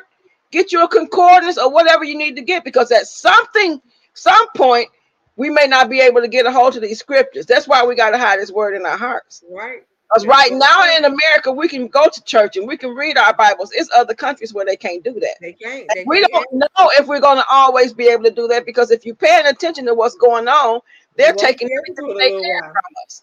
Right. So get that word in you, get it in you, know it, so the Holy Spirit can bring it to remembrance when you need it. You go open up a bank account. Hello. Yeah. You open up your bank account and you never make no deposits. When it's right. time to withdraw, you have nothing. You have nothing to withdraw. Get that word in your heart. Get it in your heart. And I tell you, with my brain injury, I'm not supposed to be tell, able to tell y'all none of this, right? But the Holy Spirit brings things to our remembrance. Right. Even when we don't remember it ourselves, because we've made that deposit, He'll bring it back to us. That's a part of the covenant. Covenant. It's a part of it because there are benefits to being in covenant. Yes. I, I tell you responsibility to whom much is given, much is required, but also there are benefits to being in covenant. There's a lot of benefits to being in covenant. Oh, um, I, I think that people don't understand that without the covenant, it's unsafe. Uh-huh. When you're outside of the covenant, it's unsafe. Absolutely. I mean, when you when you don't know salvation, you in an unsafe place. Absolutely. Y'all forgive all them them things y'all see up there with that note. My button, my Baba hit the button. Um, I, and I apologize because I know you said you was gonna um, talk about the covenant another time, but oh, it's all right. It's all right. I it's said, Lord, that hit me. That hit me. I was like, Woo. That thing is something when you stop and think about it, though. I got to go back and look at that again. I'm like, right. Right. Like I said, if I went in this particular Bible that I, I'm reading out of, has the the um like concordance paragraphs under the, mm-hmm. the, the, word, the chapter after you read it. Okay. And that was under the chapter after I read it. And um That's necessary. Right. And in all my other Bibles. Like you say, I have read that story, I have taught that story, I have preached that story. That part. And never seen that. Right. And I was like, hold on, let me go. And I don't even know what made me look down in the little concordance section. Like, hold on, let me go back and see what this just said. And when I was re- covenant, what covenant curse? Oh God, uh uh-uh. uh. They're like that's that's not even something that you would normally hear of. Yeah, you hear of curses and you hear of God, you know, doing what He do, but a covenant curse. He he he made the famine happen because y'all weren't doing what y'all was supposed to do. Mm-hmm. As a group of prophets is why mm-hmm. he made the famine happen. Mm-hmm. Now, and, and back then, the prophets was the go-to. Everybody wanted to call on the prophets. I mean, and when the prophets is out of order, oh, something ain't right. The person okay? is supposed to be hearing. The hearers. Right. Come on. When the prophets is out of order, honey, you you in bad shape. Absolutely. You know, something else I saw in that, I was like, she gone. I, I jotted down a few things.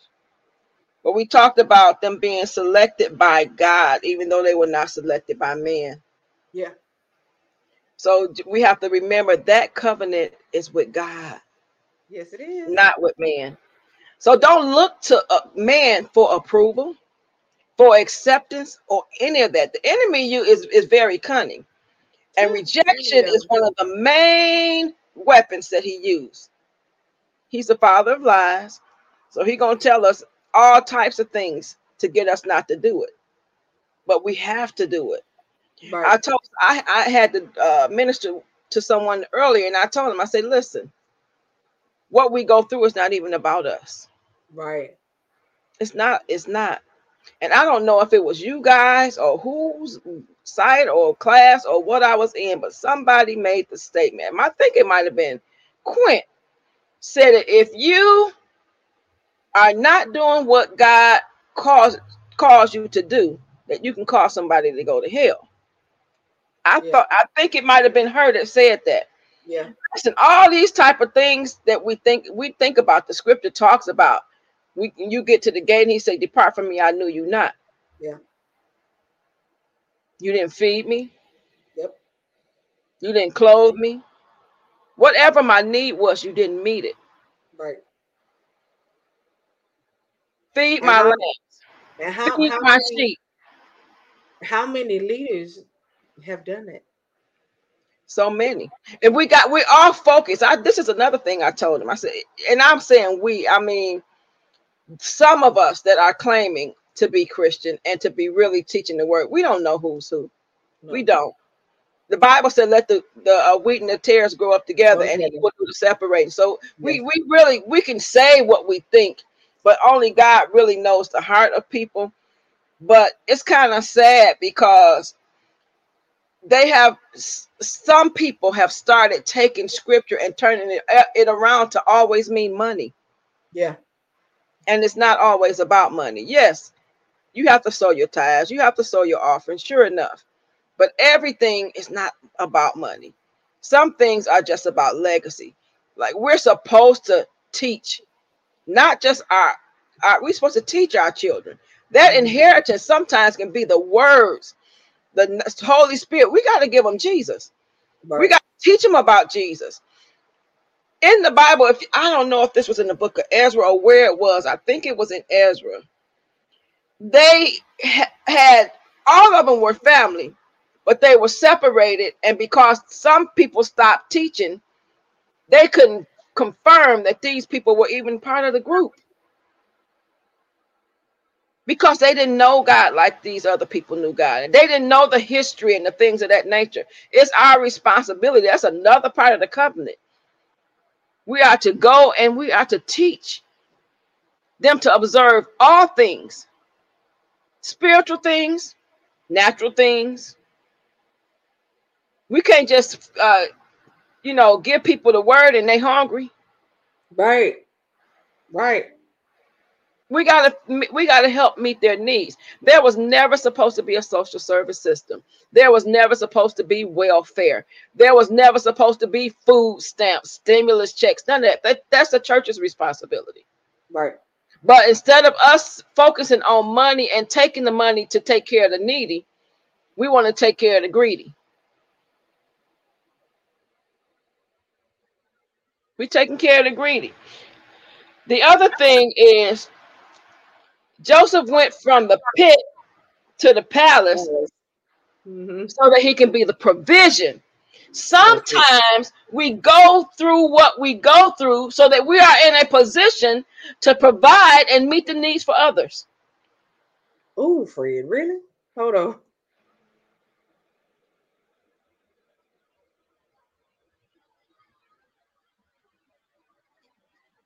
That's that's something serious. Well, it's it's always. I mean, you always. I don't care where you go because it's just a part of of how things are, especially now. Um, I mean, with everything that you see, Revelation is playing itself out. Yes, you're gonna have those leaders that do not do what they're supposed to do because it's it's, it's in Revelation. You know what I'm saying? People leading people astray you know, the Bible talks against it, but you got leaders that are doing it. You got leaders that are teaching you their version mm-hmm. of the scripture. And if, because you don't know the word, you don't know no different. Mm-hmm. I mean, and that's one of the biggest issues, like Coach said. You gotta you gotta read the word for yourself so that you know it. There are times where I can say the scripture, but I may not be able to tell you like the chapter and the verse, mm-hmm. but I mm-hmm. can say it because mm-hmm. I know it. You know what I'm right. saying? And you know, that's something that I'm now um learning to familiarize myself with, and I can go back and I can say, well, I think it was in mm-hmm. Psalms, mm-hmm. and it was this song. And then if you go into Psalms, you'll find what I said. Mm-hmm. But everything that I have said, it was in the word. I just couldn't give you that the chapter and the verse. Mm-hmm. You know what I'm saying? I'm so, and and you got people. Yeah, we were not taught that though. We were not right. taught, and so I'm there too. And I'm still I'm going back. I memorized the scripture. Some of them I remember my the verse and chapter and all, and some I didn't. I just know it. But the fact that we know it, we're still able to bring it up. You know what I'm saying? And if, if push come to shove, looking at Bible, looking at concordance, looking at dictionary, it's there. Right. Like we got listen, part of our armor, armor is the word. That's it. It's the word. That's part of our armor. So our armor is missing something if we don't have that word because that's the main thing, the sword of the spirit, yep. which is the word of God. Yep. And the sword is what made David be able to conquer Goliath. He used those smooth stones, but he used his own sword to cut his head off. Yes, and we got to use that sword to cut off the head of the enemy. But also, eh, but also, when you think about the story of David and Goliath, you got to sit back and do a what if for a second. What if David would have never picked up them seven stones? Mm-hmm. What if he would have chosen to try to use armor that did not fit? That part. You see what I'm saying? What doing man's way, though. That's doing it man's way. That's right. why We have to listen. We got to go back to God's original intent when He wrote His word, because man has skewed His word and changed His word and made all these doctrines and theology and covenants that's not God's covenants, not God's original intent. So we really got to go back to that and pray and ask God to give us revelation of his original original intent of his word. Right. But see, that's that's the thing. People don't want to do that. Everybody still want this microwavable version of stuff. The word ain't microwavable for one, because you gotta you gotta chew that thing up, spit it out, eat it, chew it again, spit it up. I mean, you gotta do that because you gotta ingest it a few Absolutely. times for it to really hit home, for it to sink in. I mean, I can't tell you how many times I've actually read the, the word front and back. Me too. To, to be able to learn it the way I know it now. Mm-hmm. I can't even really tell you how many times I read it front and mm-hmm. you know, back and forth. To tell you how many times it took me to get where I am now, where I can say, oh, well, the word say this. You know what I'm saying? It, it didn't just come. The bird yep. says, study to show yourself approved. So I studied. Absolutely. You know what I'm saying? And that's that's what you have to do. You have to study it. It's just like if you giving yourself an exam all year long. You giving yourself the exam, not other people, because I need to know what somebody that's behind this this little wood board or clipboard in front of me holding this mic is saying to me. What you just say? And where you say I can find it at? Hold on and I'm gonna go look for it. That's how I was when I first got saved. No, I got to look up everything you say to me. Cause, cause mm-hmm. No, ma'am, no, sir. I, I, understand, I get it. I'm glad you gave me scripture because I'm about to go find it. And that's what I would do. Like I couldn't just take it, I just couldn't take you at your word. And I don't know if because I was a newbie and because when I came out of the world, I had trust issues with people. Mm-hmm. Maybe that's how I came in, and that was the reason why you know, but I just couldn't do that. I won't just for to take you at your word. So what we're gonna do is thank you for giving a word, but I'm about to go read it now. Mm-hmm. And once I go read it, you know, I'm gonna come back and I'm gonna find you again, and we finna have this conversation. And that's what I would do with my leaders. I would go read it, read the whole chapter. I would read the chapter before that and the chapter after, so I can have the whole the whole story. And then I would go back to them and be like, "But hold on, wait a minute. this is what you said on Sunday, but this is what I found. You know what I'm saying? And when they when they would come back and be like, "This is what you found," okay, so that let me know you've been reading. Mm. Yeah, yeah, I'm gonna read. That's what I. I mean, in school, in school, I was a nerd. I'm, I'm gonna stay a nerd. You know what I mean? And that was my thing. I gotta read it. You can tell me, but I, I have to physically mm-hmm. sit down and read it. And, and, and that's, that's been that person that didn't accept everything either, Coco. Right. Listen, that's like I just couldn't. It's like mm, that don't make sense to me. Let me go look. Even in school, I ain't believe everything goes. I'm like that, like the history that they taught us. I'm like, where's the black part? like right. I'm serious. Like this can't be everything. It's people missing in this history. Yeah, there's a whole so, lot of people missing. I mean, yeah. when you go back and you talk to older people that have now since passed on, if you would have listened to them back in the day, they told you the name of books that you could go find and read. Mm-hmm. And that would give you the history that they took up out of the schools because they never wanted you to see it. Right. give you history that people put down. I mean, it was just a, a TikTok that somebody just sent me out of nowhere the other day. There, where there was a, a, a older black actor saying, "Go find this book," and in this book, they animated the book about the lynchings and stuff that they did to the slaves and all. I mean, and when I looked the book up, you can, you can get it off Amazon. Mm.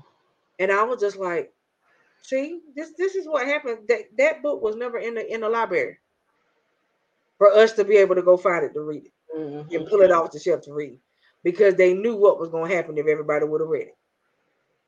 And it's the same thing now. If somebody knew your whole entire story and they read it, what would they think about what they read? Mm-hmm. You know what I'm saying? And that's that's the thing. People don't want to start jarring ideas and and putting stuff in people's head, but this is what happens.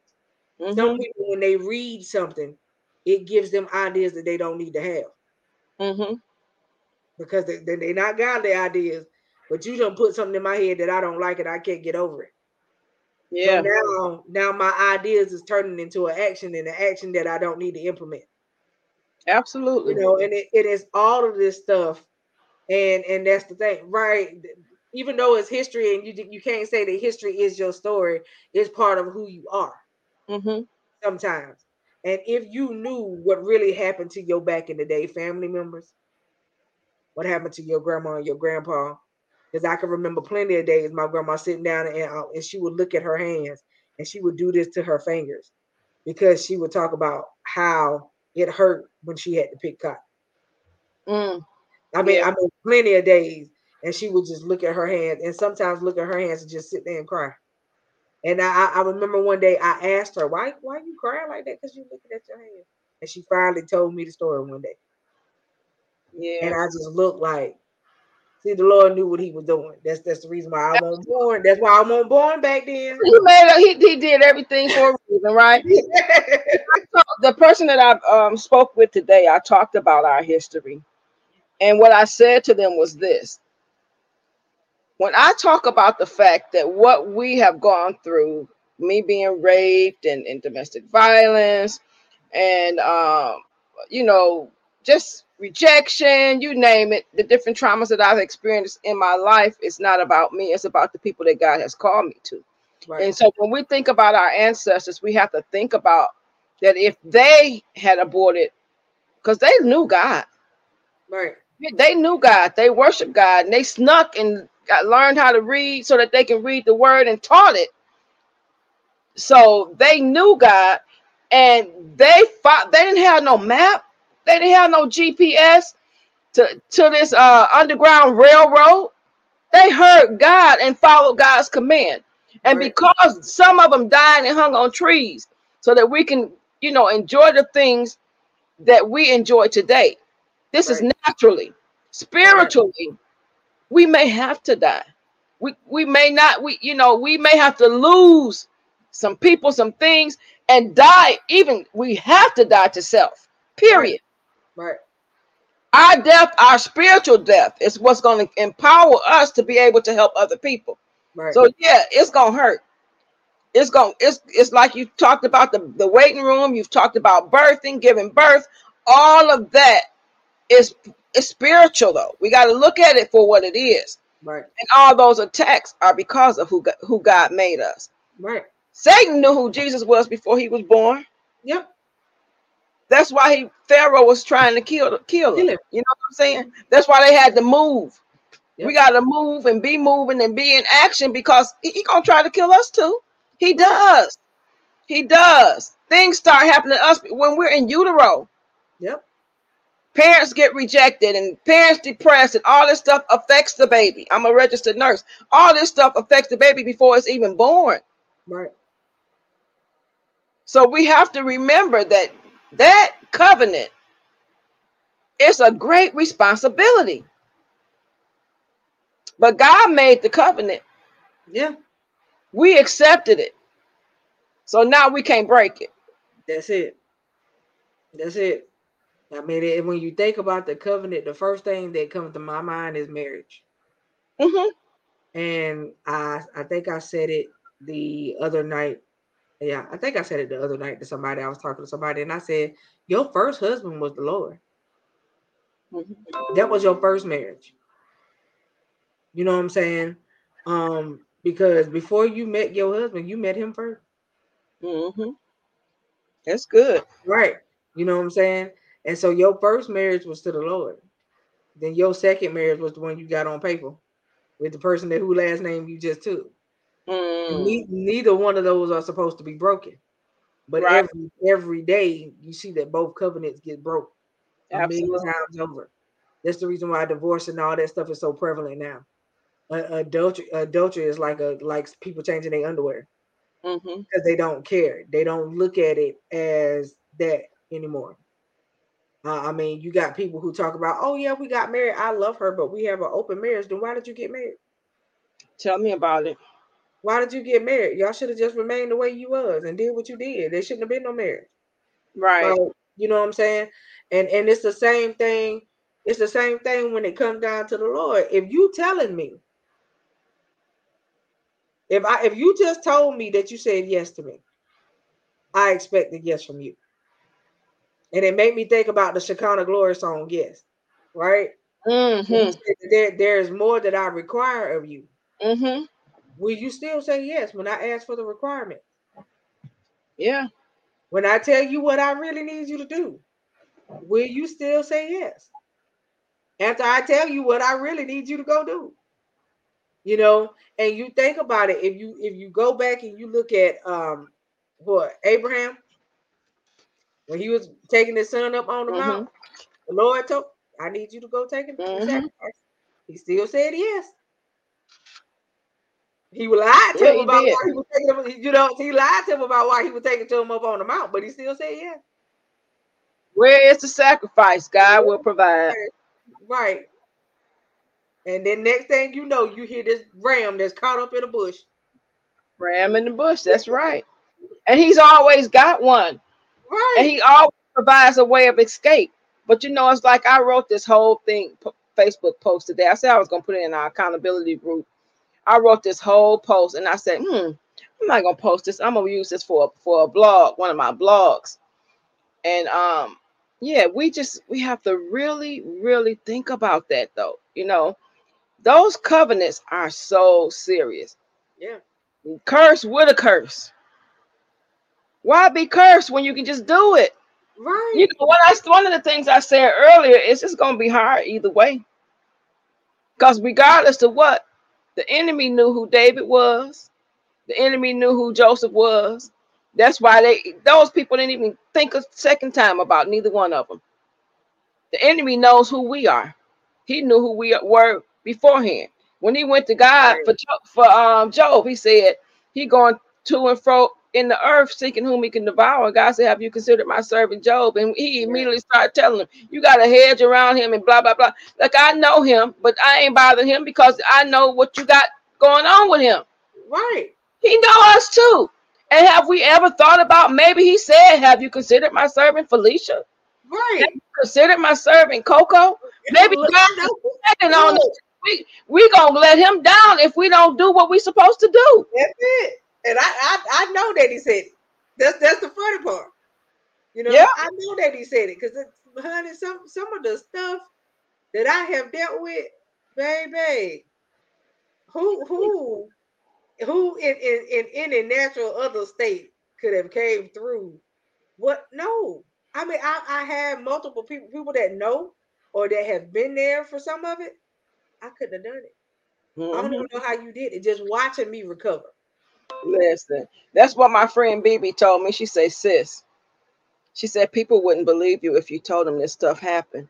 Right. I'll be honest. If I didn't know that you went through this, I wouldn't believe you either. That's it. Just watching me recover, like how in the world?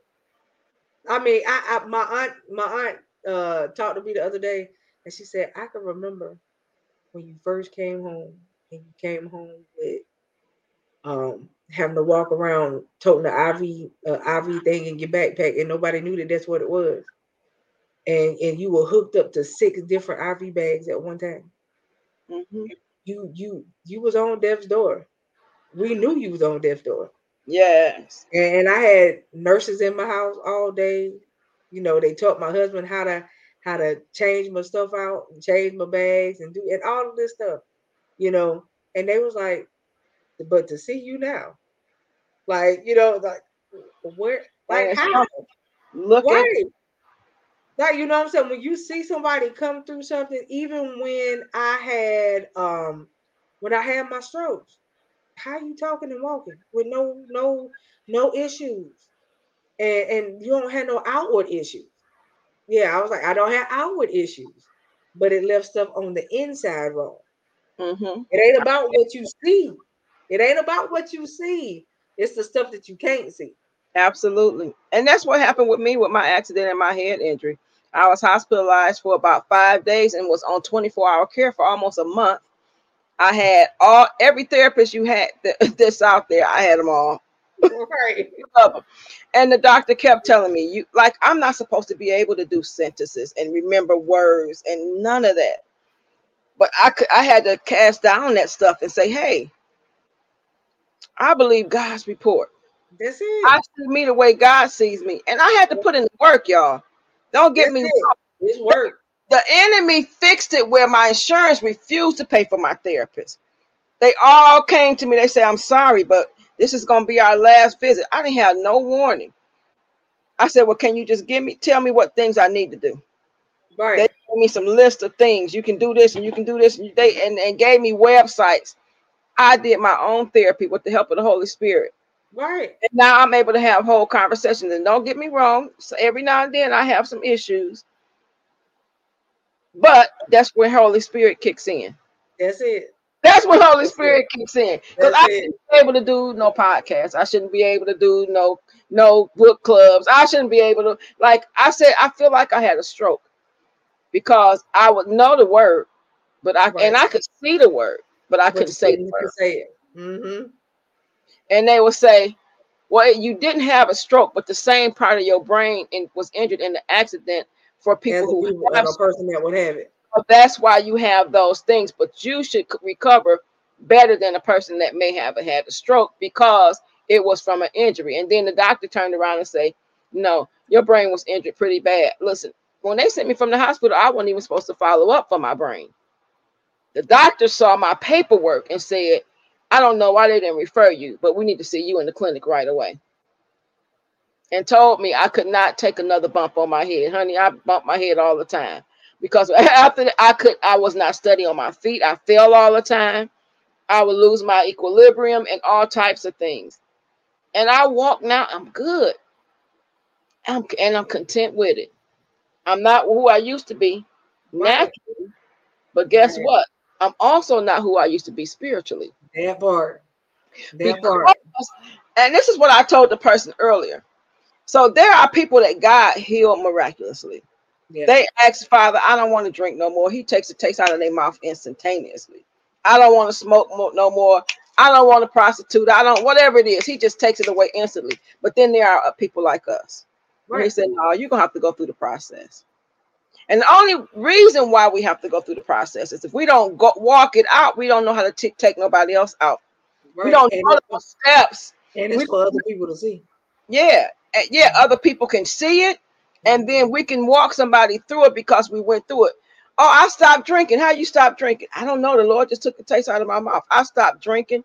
I threw up. I did this. I had to drink this. I had to get go lightly. I like, you know, I had to clean my system out. I had to get uh, electrolytes. Like you can tell them what you did to get through it. I got in my word. I prayed. I cried out to God. Right. You know, I read my word. I trusted God. Faith without works is dead. I Ooh. did some stuff.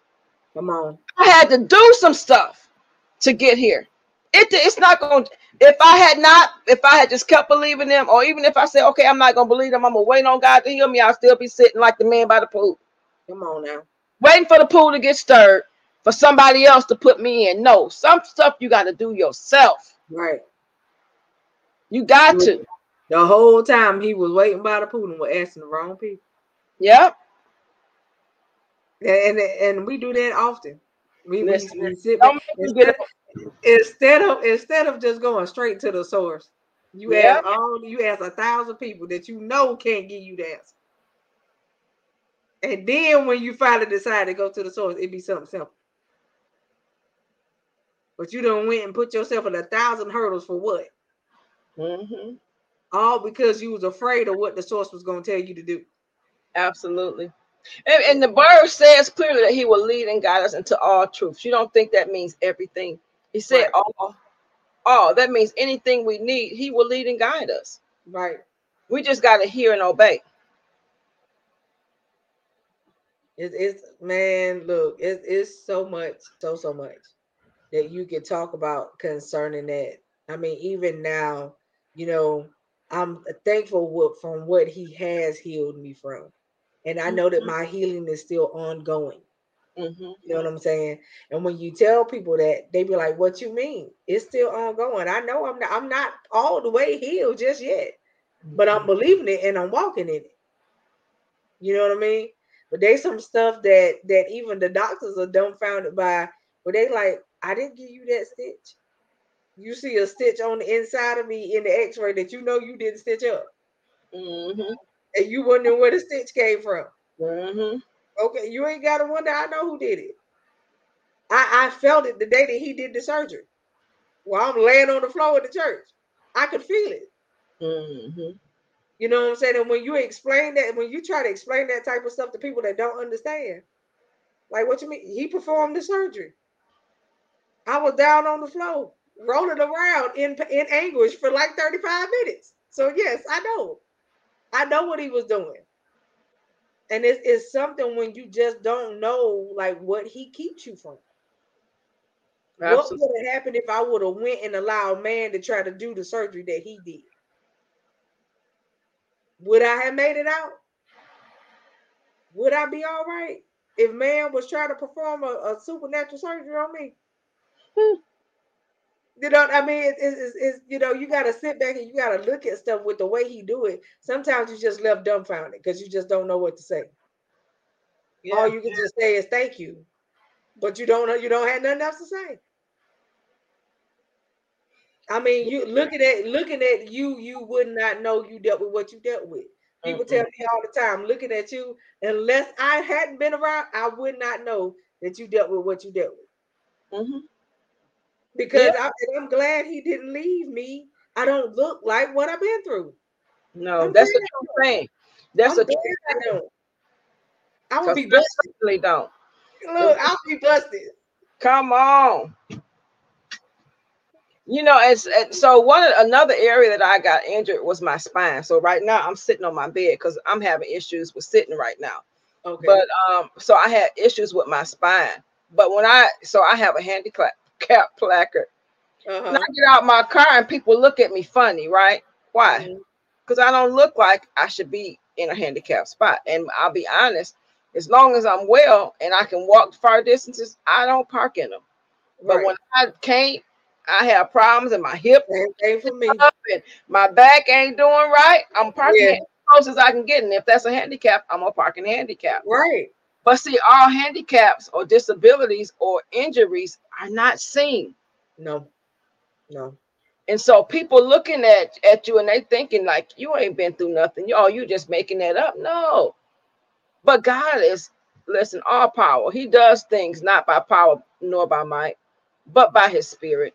Mm-hmm. And so um, I'm just grateful. I listen, I I think most of my crying the last few days was just because I made 59.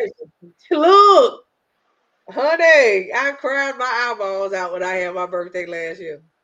I, I like, cried, oh. I cried, I cried. And people keep saying, Well, how was your birthday? How was this? I said, Listen, when I woke up, my, my birthday was a blessed day. I said everything else was a bonus. Right. And right. every after that, it's a bonus.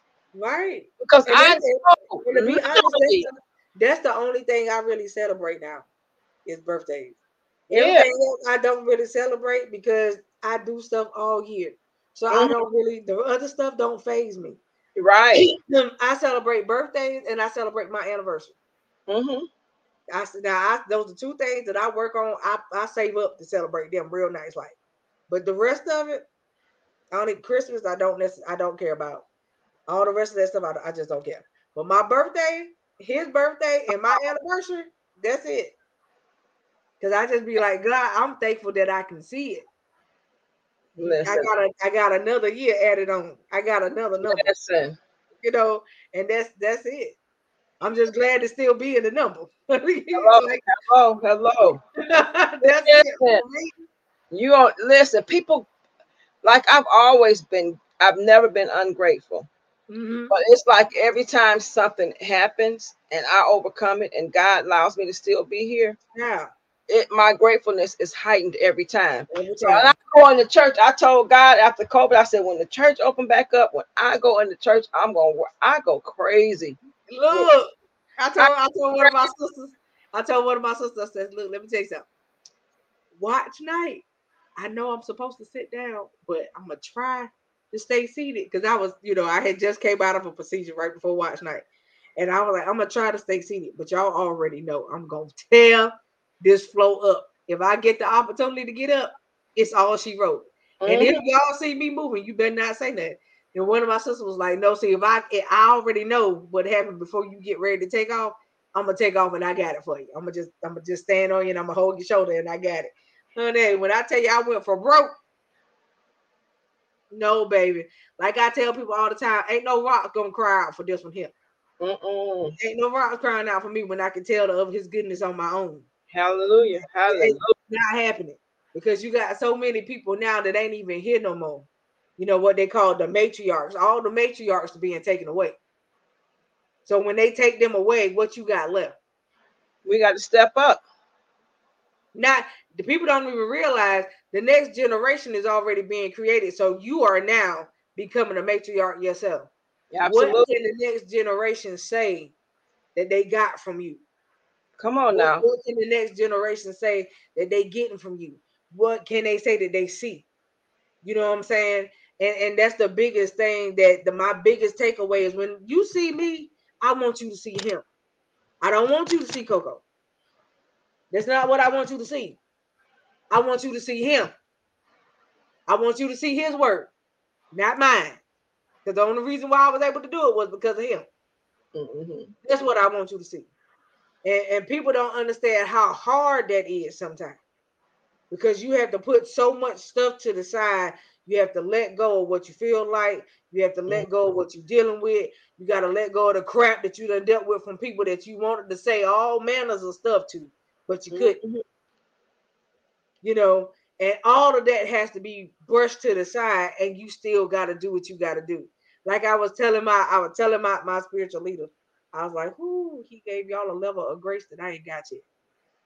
Okay, there's a level of grace that y'all y'all function in. I'm not there yet because you know when they asked me, I said the reason why I'm not there yet is because I feel like this.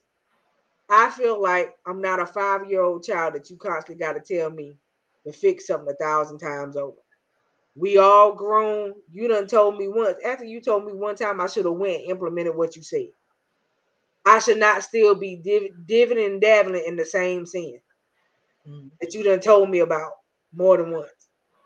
And I'm not there yet. You know what I'm saying? That, that I was being honest. I ain't there yet. Because I feel like as a grown-up, if I tell you that your sin is so prevalent that you can lose your life from it and you don't go fix it, now you looking to die. Mm. You know what I'm saying? Like, I, I, when did you see? When did you see Jesus tell somebody more than once what they had to do? You did. He said it, and that was it. There was never. I'm gonna say it to you, and I'm gonna come back and I'm gonna give it to you a different way for you to understand it. No, I said it the first time. I meant what I said, and that's it. You either clean it up, fix it, or okay. Now that you know what to do, you are now held accountable. Mm-hmm. When you know, when you That's didn't know, right? When you didn't know, there was no accountability because you didn't know. But now that you know, you are now held accountable. With you being held accountable, what are you doing with it? Absolutely. And that's just like that's the reason why I said I love the accountability group. You know now what you have to do because you said it with your own mouth. Yep. So now the next time that somebody asks you what you're doing, but you ain't implementing nothing of what you said, you are now accountable for why you stagnant. Mm-hmm. You accountable for why you ain't moving. Because you said it out your own mouth that you knew what you were supposed to be doing.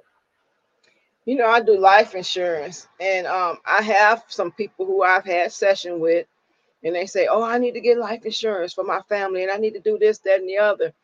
And because I want to make sure if something happens, they protected and they able to bury me, and they able to do this and that and the other, and like they were so excited and on fire. And then something happened, and they kind of, well, I'm gonna talk to you another time. I'm gonna talk to you another time. And so the other day, I sent out a message. I said, the last time we spoke, you said that you want to do this, that, and the other because of this, that, and the other. Like that's what you said you want to do. Right. I'm here to assist you to do that. And that's what the accountability group. You said, I'm gonna write a book, I'm gonna do a conference, I'm gonna do a retreat, Right. I'm gonna, you know, learn how to address people better, or whatever it was you said you was gonna do. Right. Now with these these checks, and I really like the group, the um the the uh group, the text group, right. because outside of us meeting in person daily, we're being accountable now. Right. And it's the moment where we have an issue.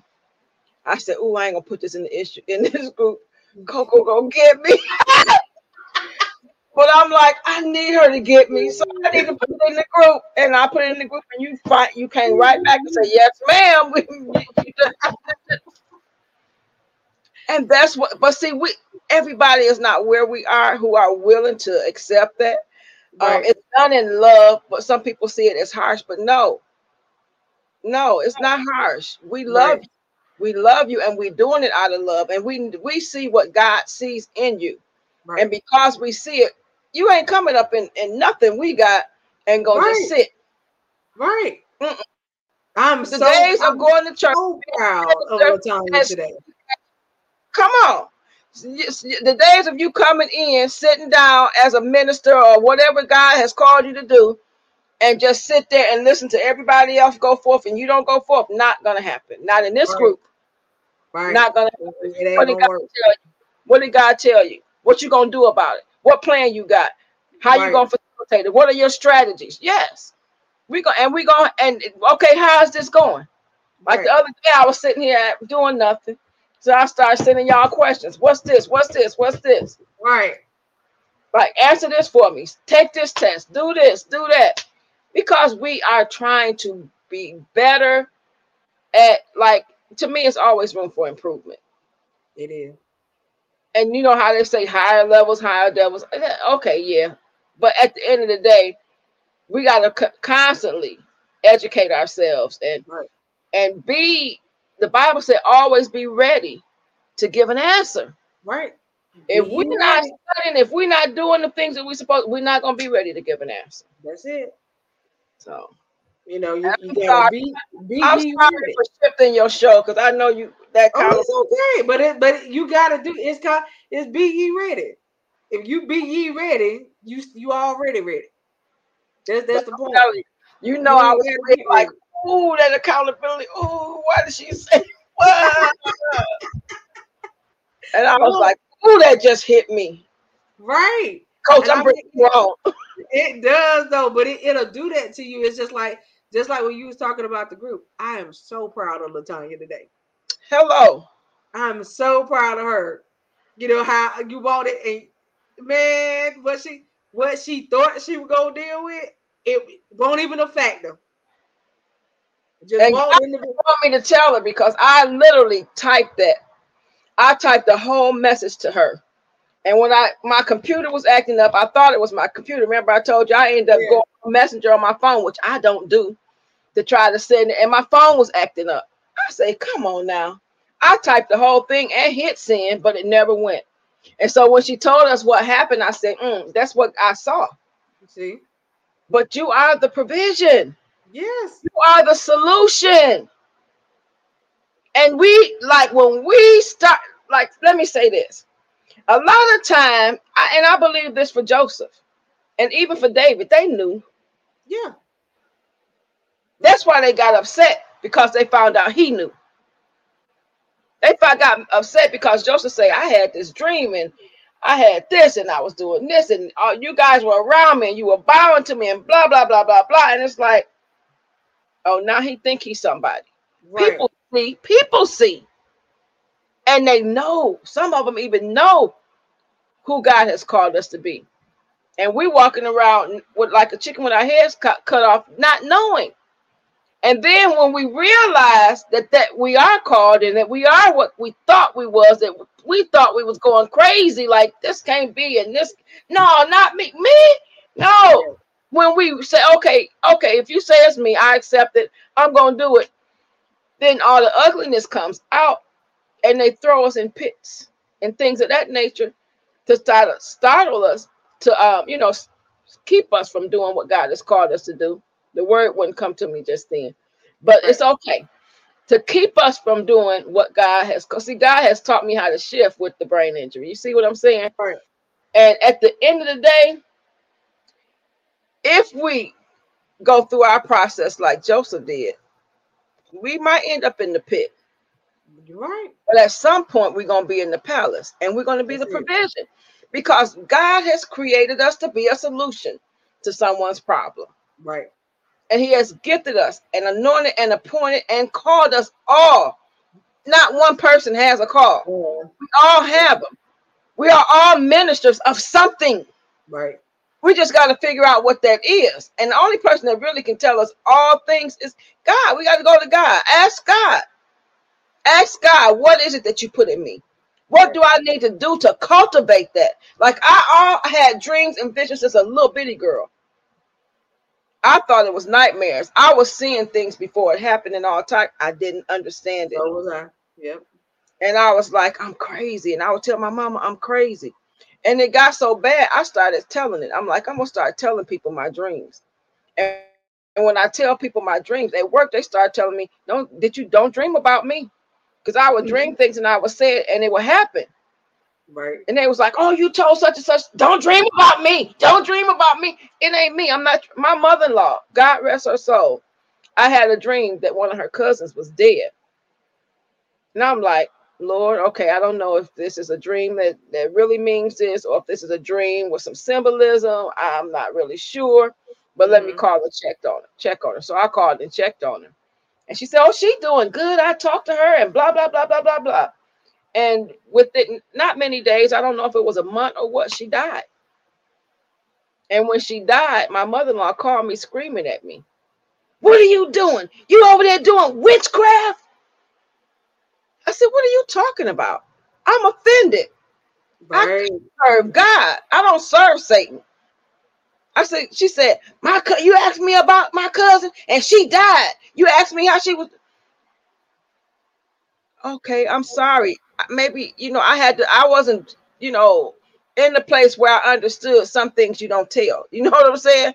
Right. I was saved.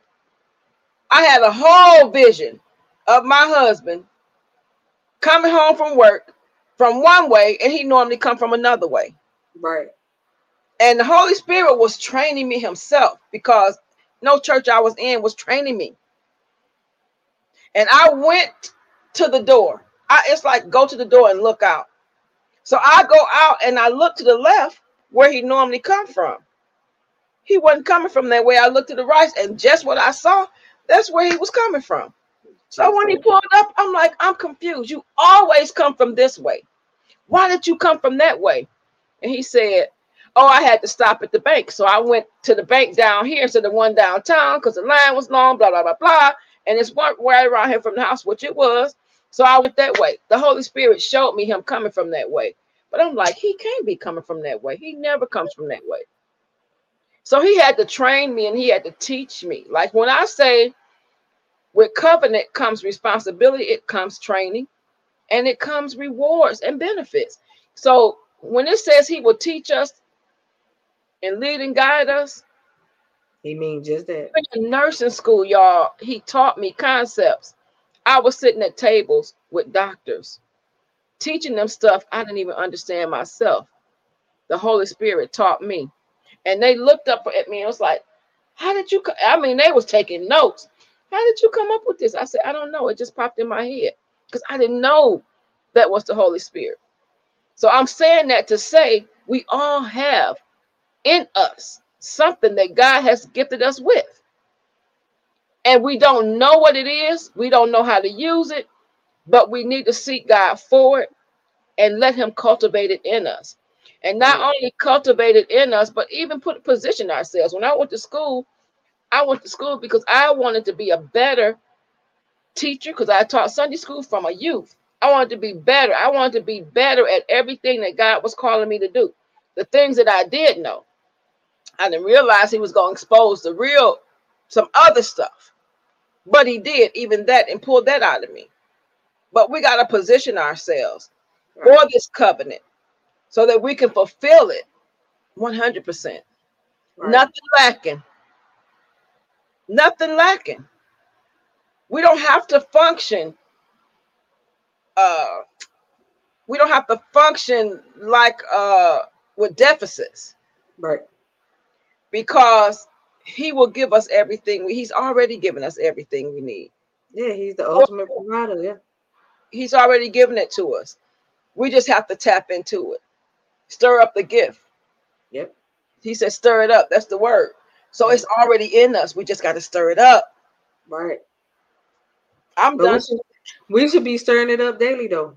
Absolutely. And that's and that's the problem. We we we don't do that.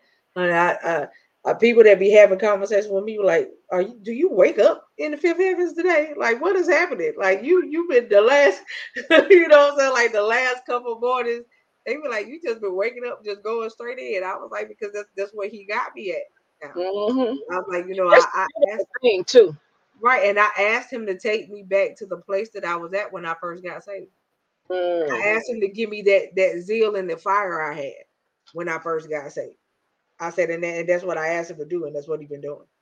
You know what I'm saying? I was like, so at the end of the day, you know, when I when I first got saved, I, I was I was ready to go, like all the time, you know. Mm-hmm. And and oh, and, girl, listen, Right. I was ready to go all the time. right. You know, and I was like, I asked him for that back because I just I just wanted to be ready all the time. I was like, you know, and I've been back into not that I ever stopped studying, but I back I've been back into restudy mode. And so I've been like studying a lot, a lot, a lot, a lot, mm-hmm. you know, and and and sitting back and listening to um like certain certain videos and, and really, really rewalking myself back through the word. And um, I, I, have to say that this time around, you know, the studying is different.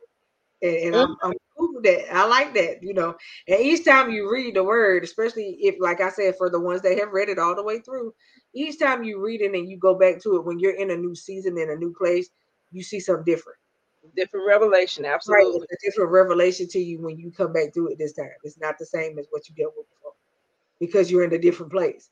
If mm-hmm. you realize that every time you read it, you get the same thing out of it, then you need to check yourself. Mm-hmm. You need to check yourself because you're supposed to be growing. It ain't you are not supposed to remain um, in the same place. Just like you're not going to be in 12th grade all your life. Right. You, you pass the grade and you got to go to the next level of education if that's what you want. You know what I mean? So the question you have to, like I tell people all the time, check your status with the Lord. Yes. You know, and I check my status with him daily because I have to know. Absolutely. You know, I, I, have to know. All right, Lord, what what what you need me to do today? You know, what what is it that you want from me today? It, it's today you just gonna have me in prayer mode. Is that what we doing? Okay, that's fine. And I'll Listen, say like Eddie Murphy and coming to America. right, right, like it's another day. right. Like, what you want me to do? Like you know I'm saying? And people don't. I guess you know some some people just don't get the understanding of that. But when you get there, you will. You know. And, and we were having a conversation the other day when we was talking about how you got to meet people where they are. Mhm. Everybody not on the same level. So you have to meet people right where they are. and that's where that grace comes in. Right. Know where that- Grace come in, and you know we would like for everyone to stop whatever they're doing. I mean, but the reality is the Bible does say we die daily, and some some things you do have to really walk out the process. That's dying daily. Right. When you were talking earlier, I was getting ready to quote this scripture, and then I heard you say that you know uh, we quote scripture, but we don't always. So I wanted to look this one up real quick. Okay. But it we were talking about our gifts, and we want we're talking about um how like you may start out not knowing because we're Mhm. still talking about covenant Right. and the responsibilities that we have. We are responsible to study to show ourselves approved because we are in covenant. Mhm. But the Bible also says this in Hebrew 5 and 14. It say, But strong meat belonging to them that are of full of full age, even those who by reason of use have their senses exercised, to discern both good and evil. We have to exercise our gifts. And you said if five you- fourteen? Yep, Hebrews 5 and 14. So if we say like you want to strength, like you see all this flap, if I Mhm. don't ever exercise it, I'll let me see which way I gotta go. Okay. If I don't exercise, it's gonna Always ain't gonna go nowhere. Right. But if I start doing crunches and doing uh sit-ups and push-ups and all those things, lifting weights for my arms and You tone tone it it up. belly, that's Right. ex- a reason of exercise. It's gonna be strengthened, it's gonna be stronger. Right. it's going to be meat for the master's use. The Right. more that we use what he's called us to in covenant with him with, the stronger we will get, and it will it will become second nature. You know, they talk about it takes 21 days to perform a habit. That's what they I. I can hear what they say, but you know, at the end of the day, daily, daily, we got to do something. I like I told the person today, if you can't do, you don't have to like I can I can pray for hours. I get lost in prayer. But if you can't do but 10 minutes, you can't do but five. I can't remember, and I quoted this to them earlier that you eat an elephant one bite at a time. Some people are on milk, Yep. and we have to know who they are and handle them as such. And those who are on meat, we got to know who they are. That's again where the discernment comes in. But by reason of youth, our our and exercising and our gifts, they become better, Right.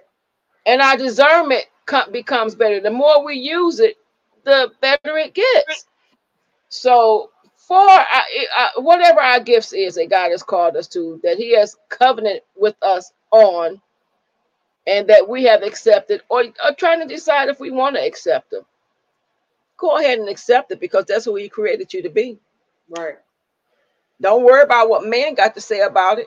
Man, you know, this saying used we used to say it as kids, but it didn't have the impact it has on me now. So I know you might think I'm crazy, but they truly don't have a heaven and hell to put you in.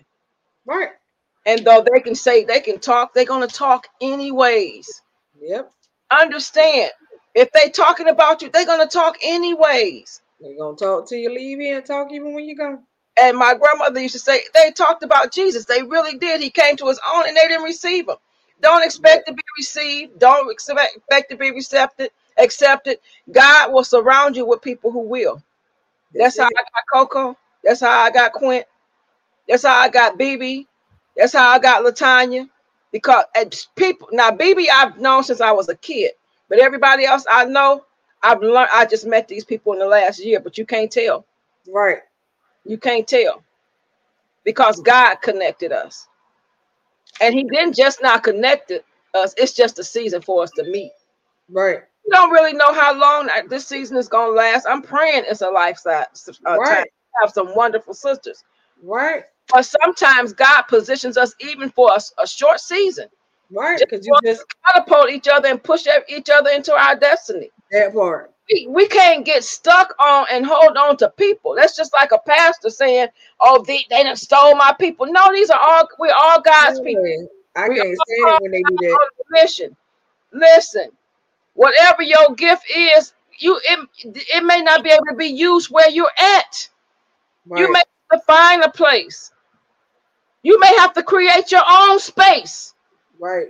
Your own podcast, your own whatever. But don't let nobody stop you from doing what God said that He called you to do.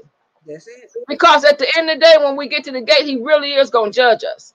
And He really is going to tell us what He saw and what we did or did not do, and how right. we broke our covenant, and the people that we may have hindered because we broke our covenant. Remember, right. somebody, we listen. We are standing on the back on the backs of generals, and somebody right. else standing on my on our backs. When I tell you another thing that has really gotten me in these last few days is that we just really don't know who's watching us. Whether it's on social media, whether it's on in work, whether it's in the grocery store, these people see us. I have over 3,000 friends on Facebook. I don't even really know how we met, most of us. I'm just going to be honest. But every now and then I get a message like, you just don't know how you. I cried so the other day because somebody te- sent me a message and said, you just don't know how your love and support has helped me. And I'm like, I ain't do nothing. I was just being the normal me. Right, but some of some of the time, what... and my cousin, such a, one of my cousins was like, I love my cousin. She's always this, that, and the other. And I'm like, we only see each other at reunions. We've never spent time other than reunions together. You know, we go on our family Zooms uh, two days a week since the COVID, uh, which that's going to be ongoing, I guess, for a lifetime now. But like, we don't have no, we're cousins. We're first cousins. Right we grew up in Michigan, they grew up in Alabama. So I, I, I see them at reunions.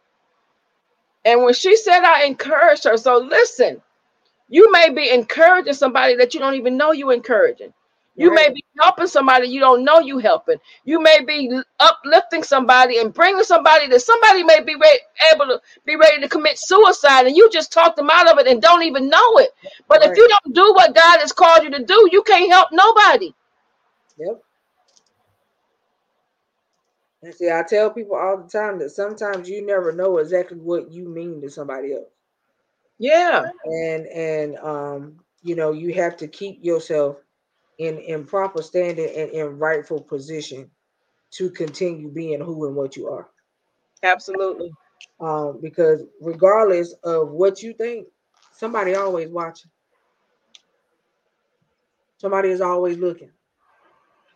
And, and again, like I said earlier, you have to ask yourself and you have to wonder to yourself that when they look at you, what do they see?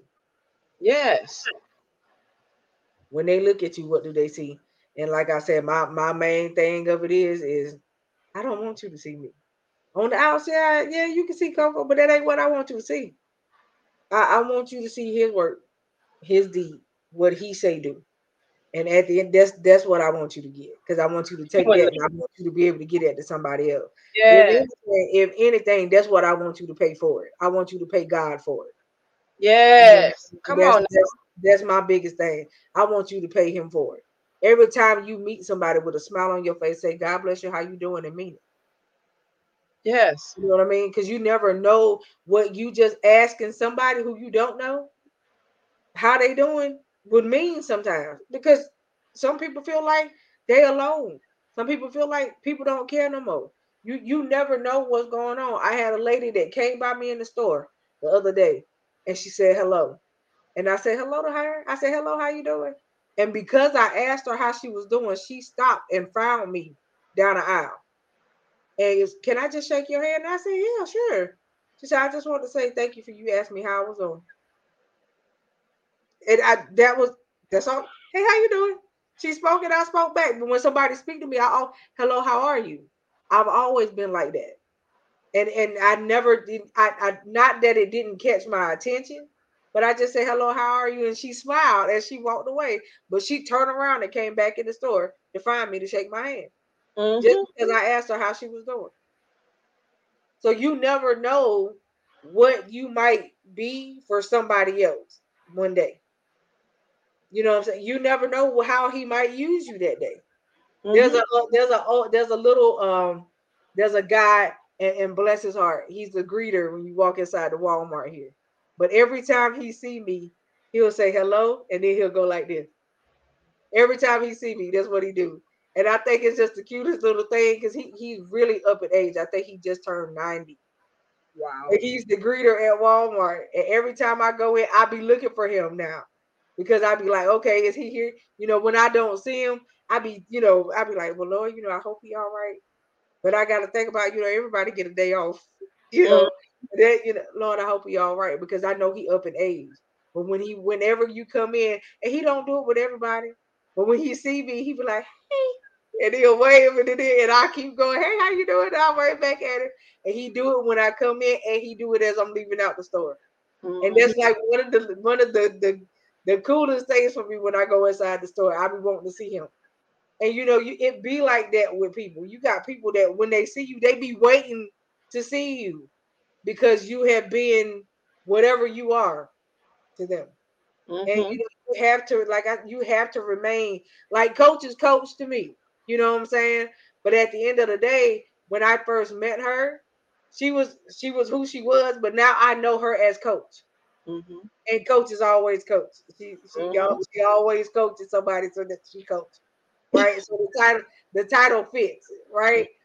And so that's when you get to know people as individuals, you see what you need to see. Like I used to tell people all the time, you can't tell me what you feel like I need to know about somebody else because I have to see it for myself.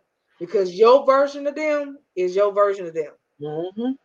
Right? But I may not pick up what you say you got.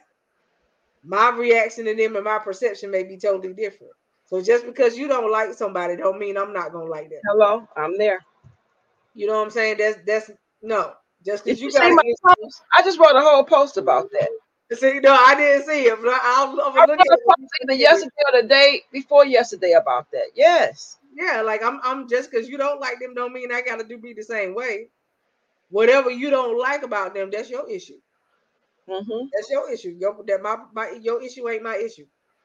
You know what I'm saying? And a lot of times when we get like that, uh, I can remember growing up, you know, people used to do that about certain people. And they'd be like, oh well, you don't want to get to know them. They da da da da da da da da. And I'm like, that's the problem. What you just said, get to know. Mm-hmm. Absolutely. It's, my job to get to know them. So I've like that my whole life. When my when we were growing up, it was six of us, and I was the oldest. And there right. were people that didn't like some of my siblings. I said, oh, I don't care if they don't right. like my siblings, they don't have to. Right. So I don't have a problem with them because they don't like them. Long as they, I used to say, let's not be tough. Long as they don't put their hands on them, we cool. That's I, yeah, that's what I would do the same thing. Right. Hands on them, and we cool. Right. But still talking about the same thing, guys. We're still talking about the fact that you can't eat at everybody's table. Why? Because you are in covenant with God. Right. You are in covenant with God. Your covenant is not with man. So don't let them box you in. My one of my favorite scriptures. It's uh, it's it's a bunch, so I'm not going to pull it up, but it's Colossians chapter two. Okay. Don't let nobody put you in a box. That's all it's saying. Read it, the whole chapter. It's so good. I didn't know that was in there. And I'm telling you, I've been teaching Bible school since I was like 12 or 13 years old, teaching Sunday school, over the youth ministry, teaching. I have read all of that. I just don't remember it like that. That right. me, y'all. I'm telling you because we got to be free. We got to be free, free, free from man. Right. Because God, man is not who called us.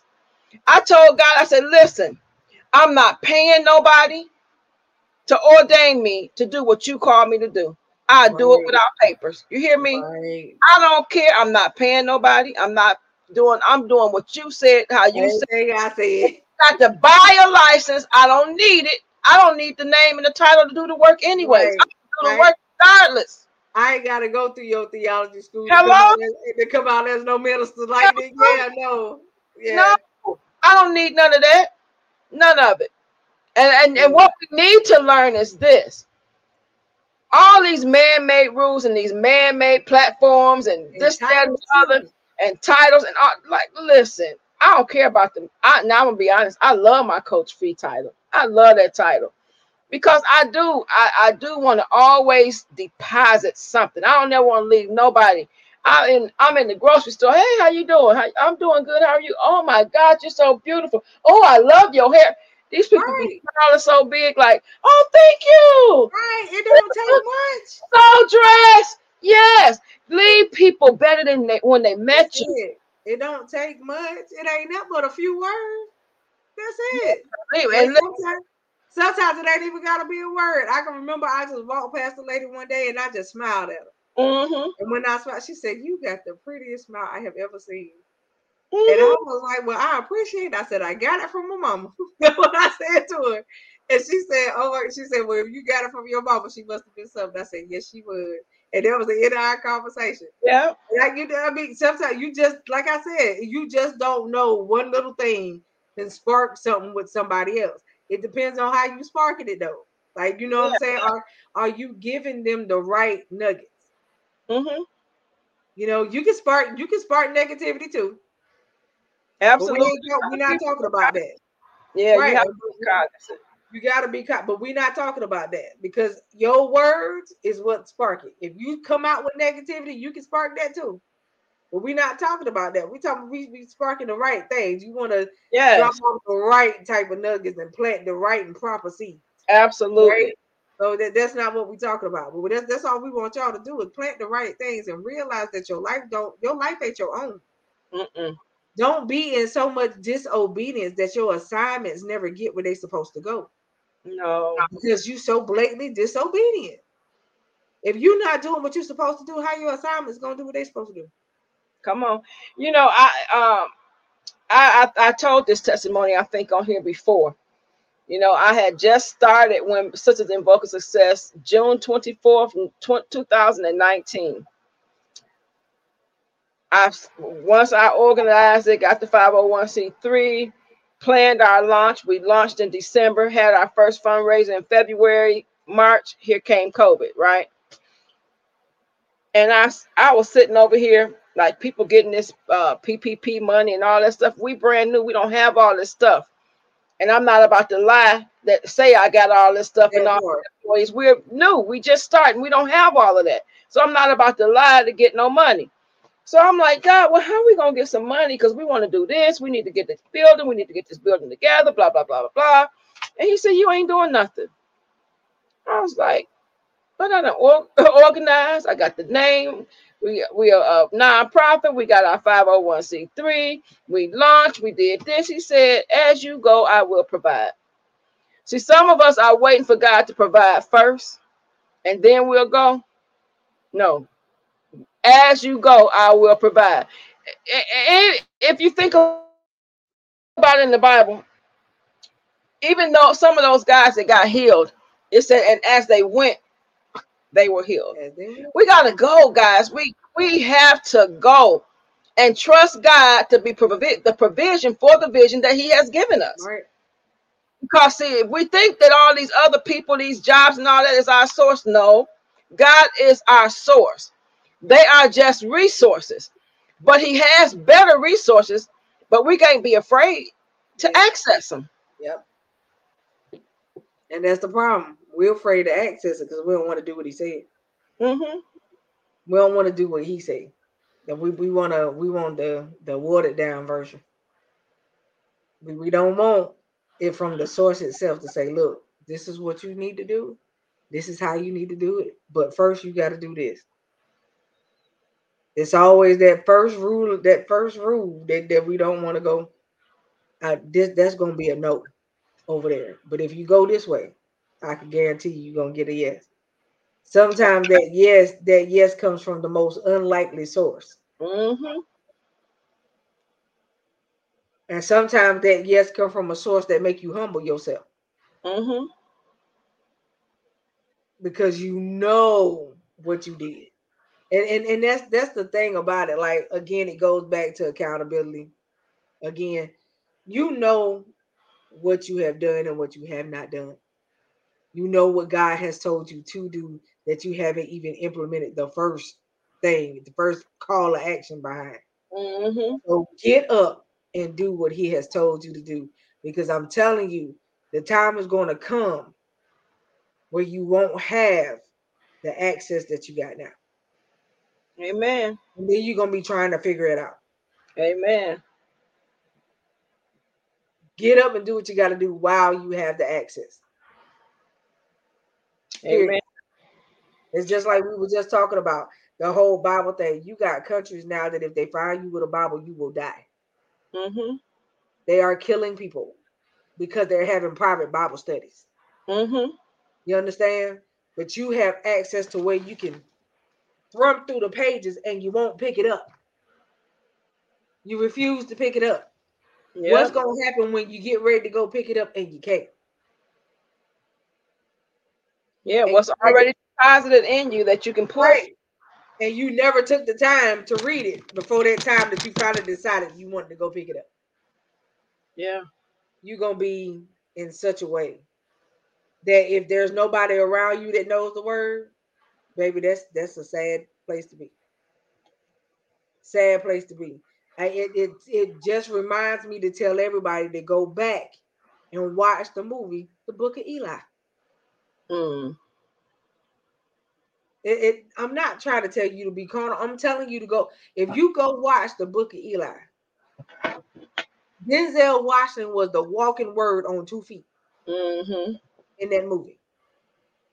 He literally could tell you the word from Genesis to Revelation verbatim Mm-hmm. and didn't miss a scripture. That's how they were able to reprint the Bible because he remembered it Mm-hmm. Verbatim. It's one of the most profound movies I would say that I ever watched. That that on a spiritual note.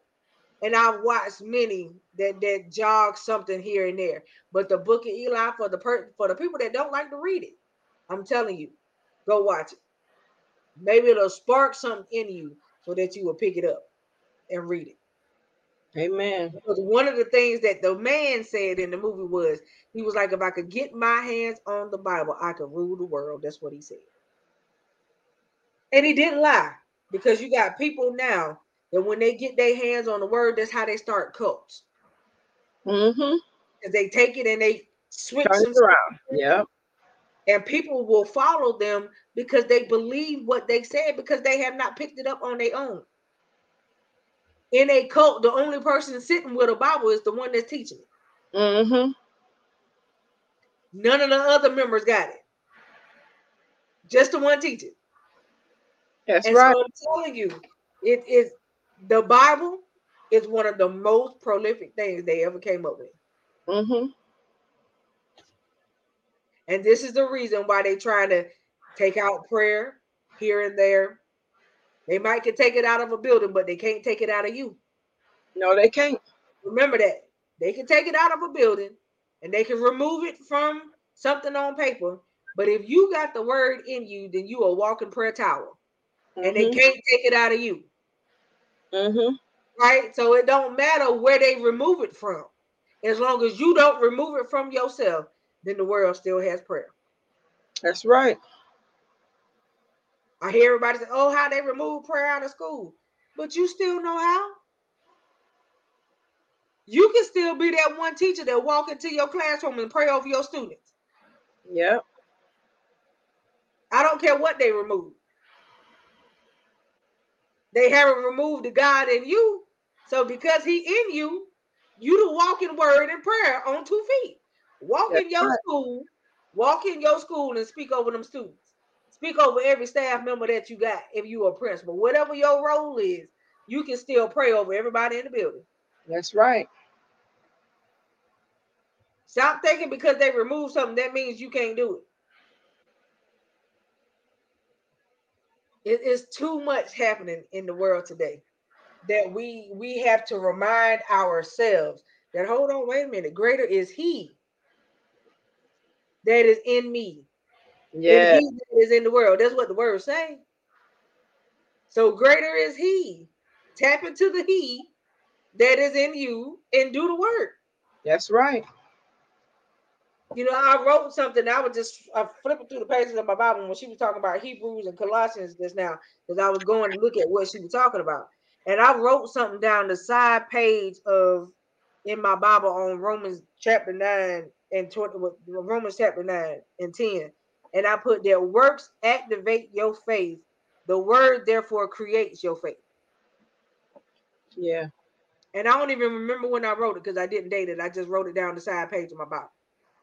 But if you think about it, words works do activate your faith because once you start moving, Mm-hmm. you start to get yourself out of a stagnant place, you are now activating or reactivating the faith that you you may lay dormant. That's right. doing anything. And now that you are now speaking life into that thing, the word is now activating and creating more faith for you to walk into because you are now speaking life into it. Watch what you speak into yourself. Watch what you speak over yourself. I have said it multiple times. Don't be your own weapon form. Mm-hmm. You know, people people love to quote that scripture. You know, no weapon formed against me shall prosper. Very true, but what happens when you the weapon? Come on. What happens when you are that loaded weapon that don't know how to shut up and say the right thing? Come on. Don't be your own weapon form. Right? And, and I didn't get to this scripture tonight, but I want y'all to go to it and go to Genesis 32. Uh, I want to say 32 and 12, where it talks about Jacob and Esau. Okay. Okay. So in, in y'all leisure time, read up on that. And then that that, that would have been the conclusion of you can't eat at everybody's table with Jacob and Esau because of how um his blessing got taken by a brother, Mm-hmm. right? So read that in y'all own leisure time. And and and every day take the opportunity to go through your word and read a few chapters. Mm-hmm. I ain't saying you got to read it in order, but pick it up and read it. Start somewhere. You know, growing up, people used to make you start in Matthew and Mark. I don't know why, instead of just starting you from the front, but that's what they used to do. Right. Um, you know, people people teach other people how they were taught. I just say pick it up and read it. Start somewhere. Okay. What I tell you to do is find where you are yeah. Find where you are in the word and start from there. As long as you, as long as you're reading it, that's all that matters to me. I I just want you to know. I just want you to know the word. I concur. I was gonna say the same thing. That whatever the issue that you're dealing with, find scripture that matches it. Because again, it, you know, when when Satan came after Jesus when he was in the garden, for everything that he told him, he had a scripture for it. So you when he comes after you, everything he oh yeah, you God gonna love you and yeah, but the word of God says that God loves me without with the everlasting love. Oh, I'm Right. ugly. God said you fearfully and wonderfully. God said I'm fearfully and wonderfully made. Listen, there is a scripture for everything. And, and and even now, you know, when Cocoa was talking, I, I just I just decree that your ears and your eyes are open and that you hear clearly. The word of God says, My sheep hear my voice, and the stranger they will not follow. But Right. sometimes we have to tra- even train our ear to hear. We have to learn whether it's our voice, God's voice, or the voice of Satan. Right. And we know for sure that if it's good and it's telling us to do the right things, it's probably God. But still, you can ask Him. And again, it goes back to Hebrews 5 and 14. The more you use your ear, the better your ear.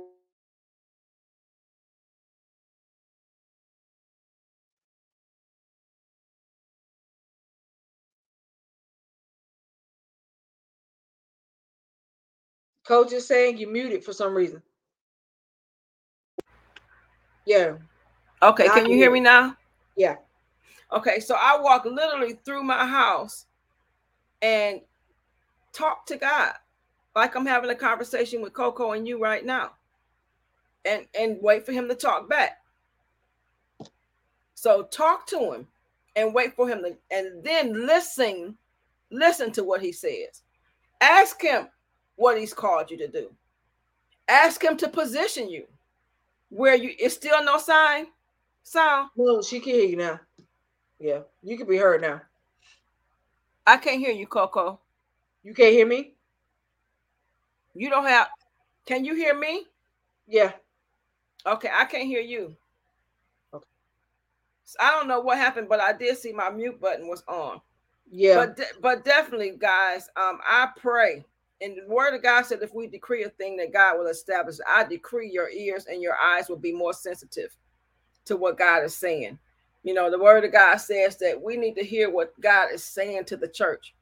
You know, God's principles and his precepts, they don't change, but the methods may change. So we have to learn, like the children of Israel, when they were going through the God through the wilderness, they were led by God. Right. They didn't know which way to go. They had never been out of Egypt, but they followed God. They followed his voice. You know, Moses as the leader would hear him, and some of them grumbled and complained, and that's why they didn't make it to the promised land. We don't right. want to miss our promised land because we grumble and complain and not hearing God and doing what He's called us to do. Hear and obey. Right. I think a lot of the things I went through, I could have not, I could have escaped them had I heard and obeyed. And I so my testimony of waiting, not like finally getting ordained in what God called me to 30 years ago, that's not a good thing. I want you to think it is that I waited 30 years to do it. I mean, but I'm glad that the word of God says that God will redeem the time and he will afford me the opportunity, but don't let that be you. See, right. sometimes we got to learn from another person's testimony that I was not able to accept. I didn't have nobody to push me because every circle I was in, they didn't accept or acknowledge these calls that we God is calling us to now. Wow. But there are people do that do. God is surrounding us and giving us people who acknowledge exactly what God has called us to do. And those are the people we have to surround ourselves with. That's our tribe. So get joined to your tribe, the people who know who are willing to look and see what God has called you to do and to push you, to catapult you, to hold you accountable for fulfilling your mission and your purpose in Him. Right. What What did you mean? What did I mean, Simone? Still can't hear you. I can. Okay, Simone, can you hear me? Go out and come back in, Coach. Can you uh type it? Yeah.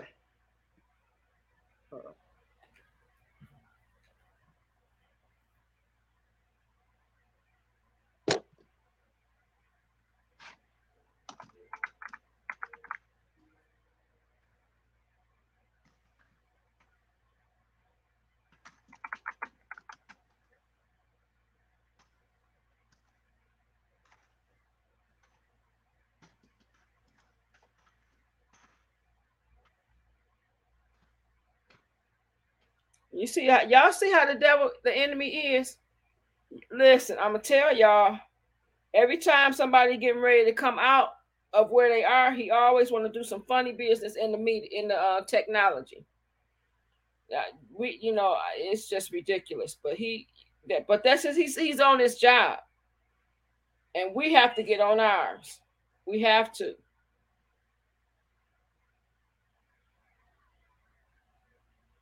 This is crazy. We have to get our own ours. I'm trying to see where you messaging me at. Let me go to Facebook.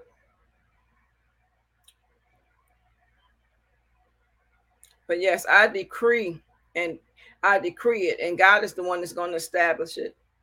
And He's given us the authority to do that. Right. He called us out from darkness into his marvelous light.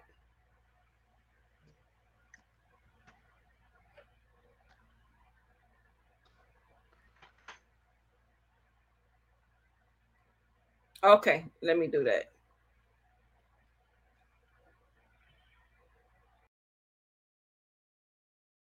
All right, y'all. So Simone, if you can hear me, sweetheart, um, Tell me what it was that you wanted me to explain or elaborate on. and I will do that for you.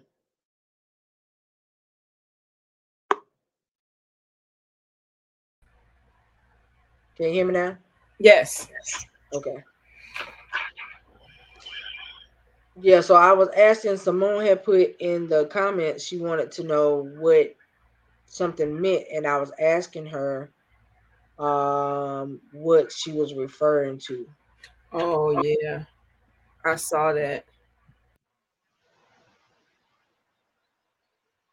But yeah, I mean, y'all y'all already know my my biggest thing is the, the biggest takeaway that I want y'all to get away from any show um is that to to get to know God on your own and don't be afraid to know him and allow him to to love on you.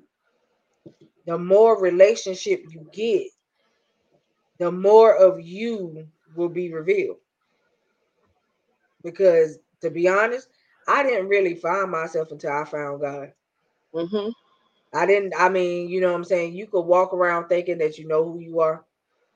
Um, and you don't really know who you are until that relationship comes into play.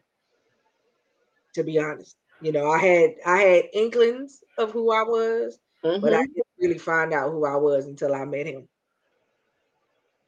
You know, um, and that's my story. Your story may not be the same, but my story. It did it again, coach. I don't know what keep muting you. See, I can hear you now, but can you hear me? Yeah, something keeps muting you. Mm, so, you know, but that's my story, y'all. It may not be your story, but my story is I did not really find out exactly who I was until I met him. Um, so I I I really we got her back, y'all. Um, but I really appreciate y'all for hanging in there with us tonight. Um, I know we ran over a little bit, but y'all know how I do. I let God be God. So um, I don't I don't care about going over as long as somebody is is wanting to eat, we gonna get him the word. So Amen. um y'all already know how we do.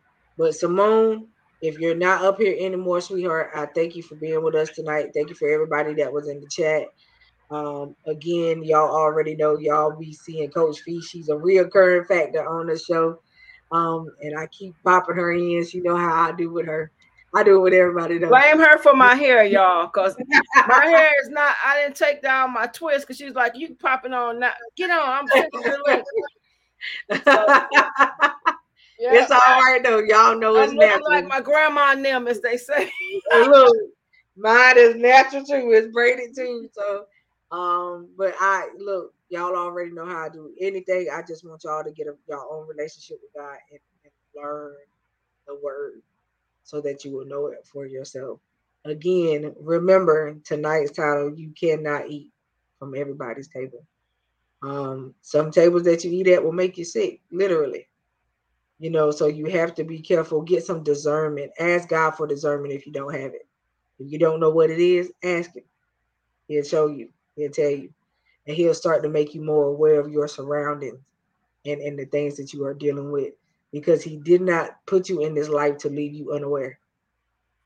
All right. So I just want y'all, I just want y'all to know that again, coach, I so appreciate you for coming on with me, ma'am, all the time, all the time. Again, y'all, um, what we got coming up is we have the um the weight room experience conference, prophetic conference. I'm so excited and I'm so ready. I'm so ready. It is going to be July the 30th. It's going to be virtual. The event page is already created. All you got to do is type it in. It's 2022 Waiting Room Experience, and it'll pop up. Please register so you guys can be one of the faces in the place. You don't have to physically be in the building. It's all virtual, and I want to see as many faces on the screen as possible because I know the Lord is going to show up and show out. So I have five dynamic speakers that I can't wait for y'all to hear from. Y'all will hear from those speakers on July the 11th, I believe. So they're going to be on the show with me um, on July the 11th. So y'all will be able to hear from them that night to get a little snippet of what y'all going to deal with on the 30th. All right. So, because I already know that they're going to bring it and they ain't going to they're gonna cut up real bad up here together. So I'm gonna just let y'all know ahead of time. All right. So Um, the speakers are none other than Dr. Kimberly, Dr. K, Kimberly McWilliams. I love her. Um, she's just one authentic woman in God, y'all. She's been up here multiple times before as well. We have Pastor Viviana DeCohen from New York. We have Elder Marquisa Johnson from New Jersey. We have Prophetess Chandra Fraser from Jersey as well. And then we have none other than Apostle Nita Page from Virginia from Tabernacle of Praise. So that is the lineup for this year's conference. And I can't wait to see what the Lord has given them to say on the night of the conference. I really can't wait for the night that they're on the show because I know they're gonna put up. They're gonna cut up for it. Okay. So um, you know, I asked y'all to have y'all faces in the place to be up here with me with them that night. Of course, y'all know I'll let y'all know ahead of time we got something going on. And we are planning for a retreat for Trailblazers as a whole, and we are planning for a couples retreat as well. So for all the couples, married couples, couples get ready to get married, engaged folk, all of y'all will be putting up that um, information here shortly because um, I'm going to send out a poll to see where the couples would like to go. And then once I have a poll back, we're going to go with the poll, and then we're going to make the the preparations for next year's retreat. So I'm excited about that. Not only are we going to enjoy everybody have fun and get to know um, each other as couples, but we're going to have one night where we sit down as couples and we just going to talk and we going to chat. And there's going to be a place for everybody to vent, set yourself free, get delivered, and all that other good stuff that comes along with it. So, um, but we're going to mostly have fun though. All right. So I'm excited about that. I know Coach got some stuff coming up, and I'm going to let her tell y'all about that before we get off of here. Other than that, y'all already know I love y'all. There's nothing that you can do about it. Love you to life. So, Coach, let the folks know if you got some stuff coming up um, across the board here um, in July and um, let them know where they can find you. Okay, so I am planning a master class in July, and the master class is just giving some steps to go from to be move beyond trauma. Um, we've all had, um, you know, traumatic experiences in, in our life. No one is exempt from trauma, and so I actually have 12 steps in this masterclass. I'm planning on giving four of the 12 steps. It's going to be a short, uh, probably uh, maybe four hours, I'm thinking. But really, to get the true impact of those four steps, you will really have to go through coaching sessions with me. But you absolutely want to at least learn some of the learn those steps, those four steps, because they will help you. And that first step is prayer prayer is the most important piece of your art- artillery. It's, it's one of them. Remember, we said the word was the first, but the second one is prayer. So, using the word, you can do scripture prayer.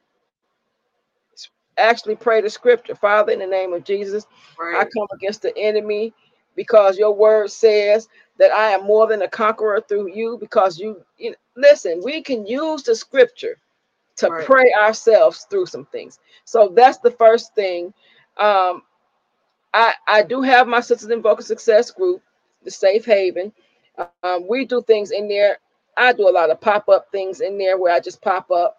We just did a book club. We have an accountability group from that. So if you have a project that you are working on that you want to work on with us and be held accountable, definitely reach out to Cocoa or um, and she can put you in the group because she's the one who's managing the group for me, and she can put you in the group. But don't get in the group if you don't plan on bringing your stuff to fruition, because we are going to push you and love you through it, and you help you through that process, and you're going to help us. You know, we're doing it together, so we're helping each other. Um, like I said, I am also a life insurance person, so I have a Primerica page. I do Mary Kay. So I have a Mary Kay page. Okay. I have a lot of different, yeah, I have a different lot of different places where you can find me, but I am on Instagram as Coach Fee. I am on Facebook on my uh, my Facebook page, my uh, professional page, because I have a personal page also, but my professional page is Coach Fee at um, Trauma Recovery Correct. Um, what is it? Coach Fee, because I just changed the name again. Okay. Coach Fee at trauma recovery coaching and consulting. Okay. So, but the name is just Felicia Donald Coleman. But if you do the at, yeah, then you can find me at that name. So I'm Coach Fee or Felicia Donald Coleman on all platforms. You can find me on all of them. But I am hidden in my little safety group. So if you want to join the group, again, you can inbox Cocoa, you can inbox me, Felicia Donald Coleman, and we can add you into the group because we only we it's a private group, so it's hidden. You can't find it if you look for it. right. But we are you're welcome, ladies, to join our group. Sisters Invoking Success. We also have a web page, www.sisters-invoking-success.com. And you can go on there and you on that page, you can actually sign up for our um, mailing list. So that's pretty much all the places where you can find me. I It muted you again. I'm trying to minimize some things. The enemy just won't let us be great, but we done. We done. We've also said the most important stuff. You can find me through Cocoa if you didn't hear any of this. I right. love you guys, and I thank you so much, sis, for um, seeing the God in me and inviting me on your show, trusting me with your, the people that God has assigned to you. So I appreciate you for that. Yes, ma'am. Well, I love y'all. And you know I can't hear you. I don't, Let me go on the Facebook so I can hear you. well, I love mute me on y'all. here and go on I Facebook. love y'all to It don't make sense for me to go. You getting ready? Right. Well, I love y'all. I love y'all to life. Y'all know there's nothing you can do about it. Speak life into yourself. And remember, get up every day and live it on purpose. All right. So make every day count. I love y'all until Thursday night. Um, I don't know if we have a guest or not. Quint will let me know. But um, I will see y'all again on Thursday night. And don't forget, go sign up for the conference. I love y'all. Have a great night.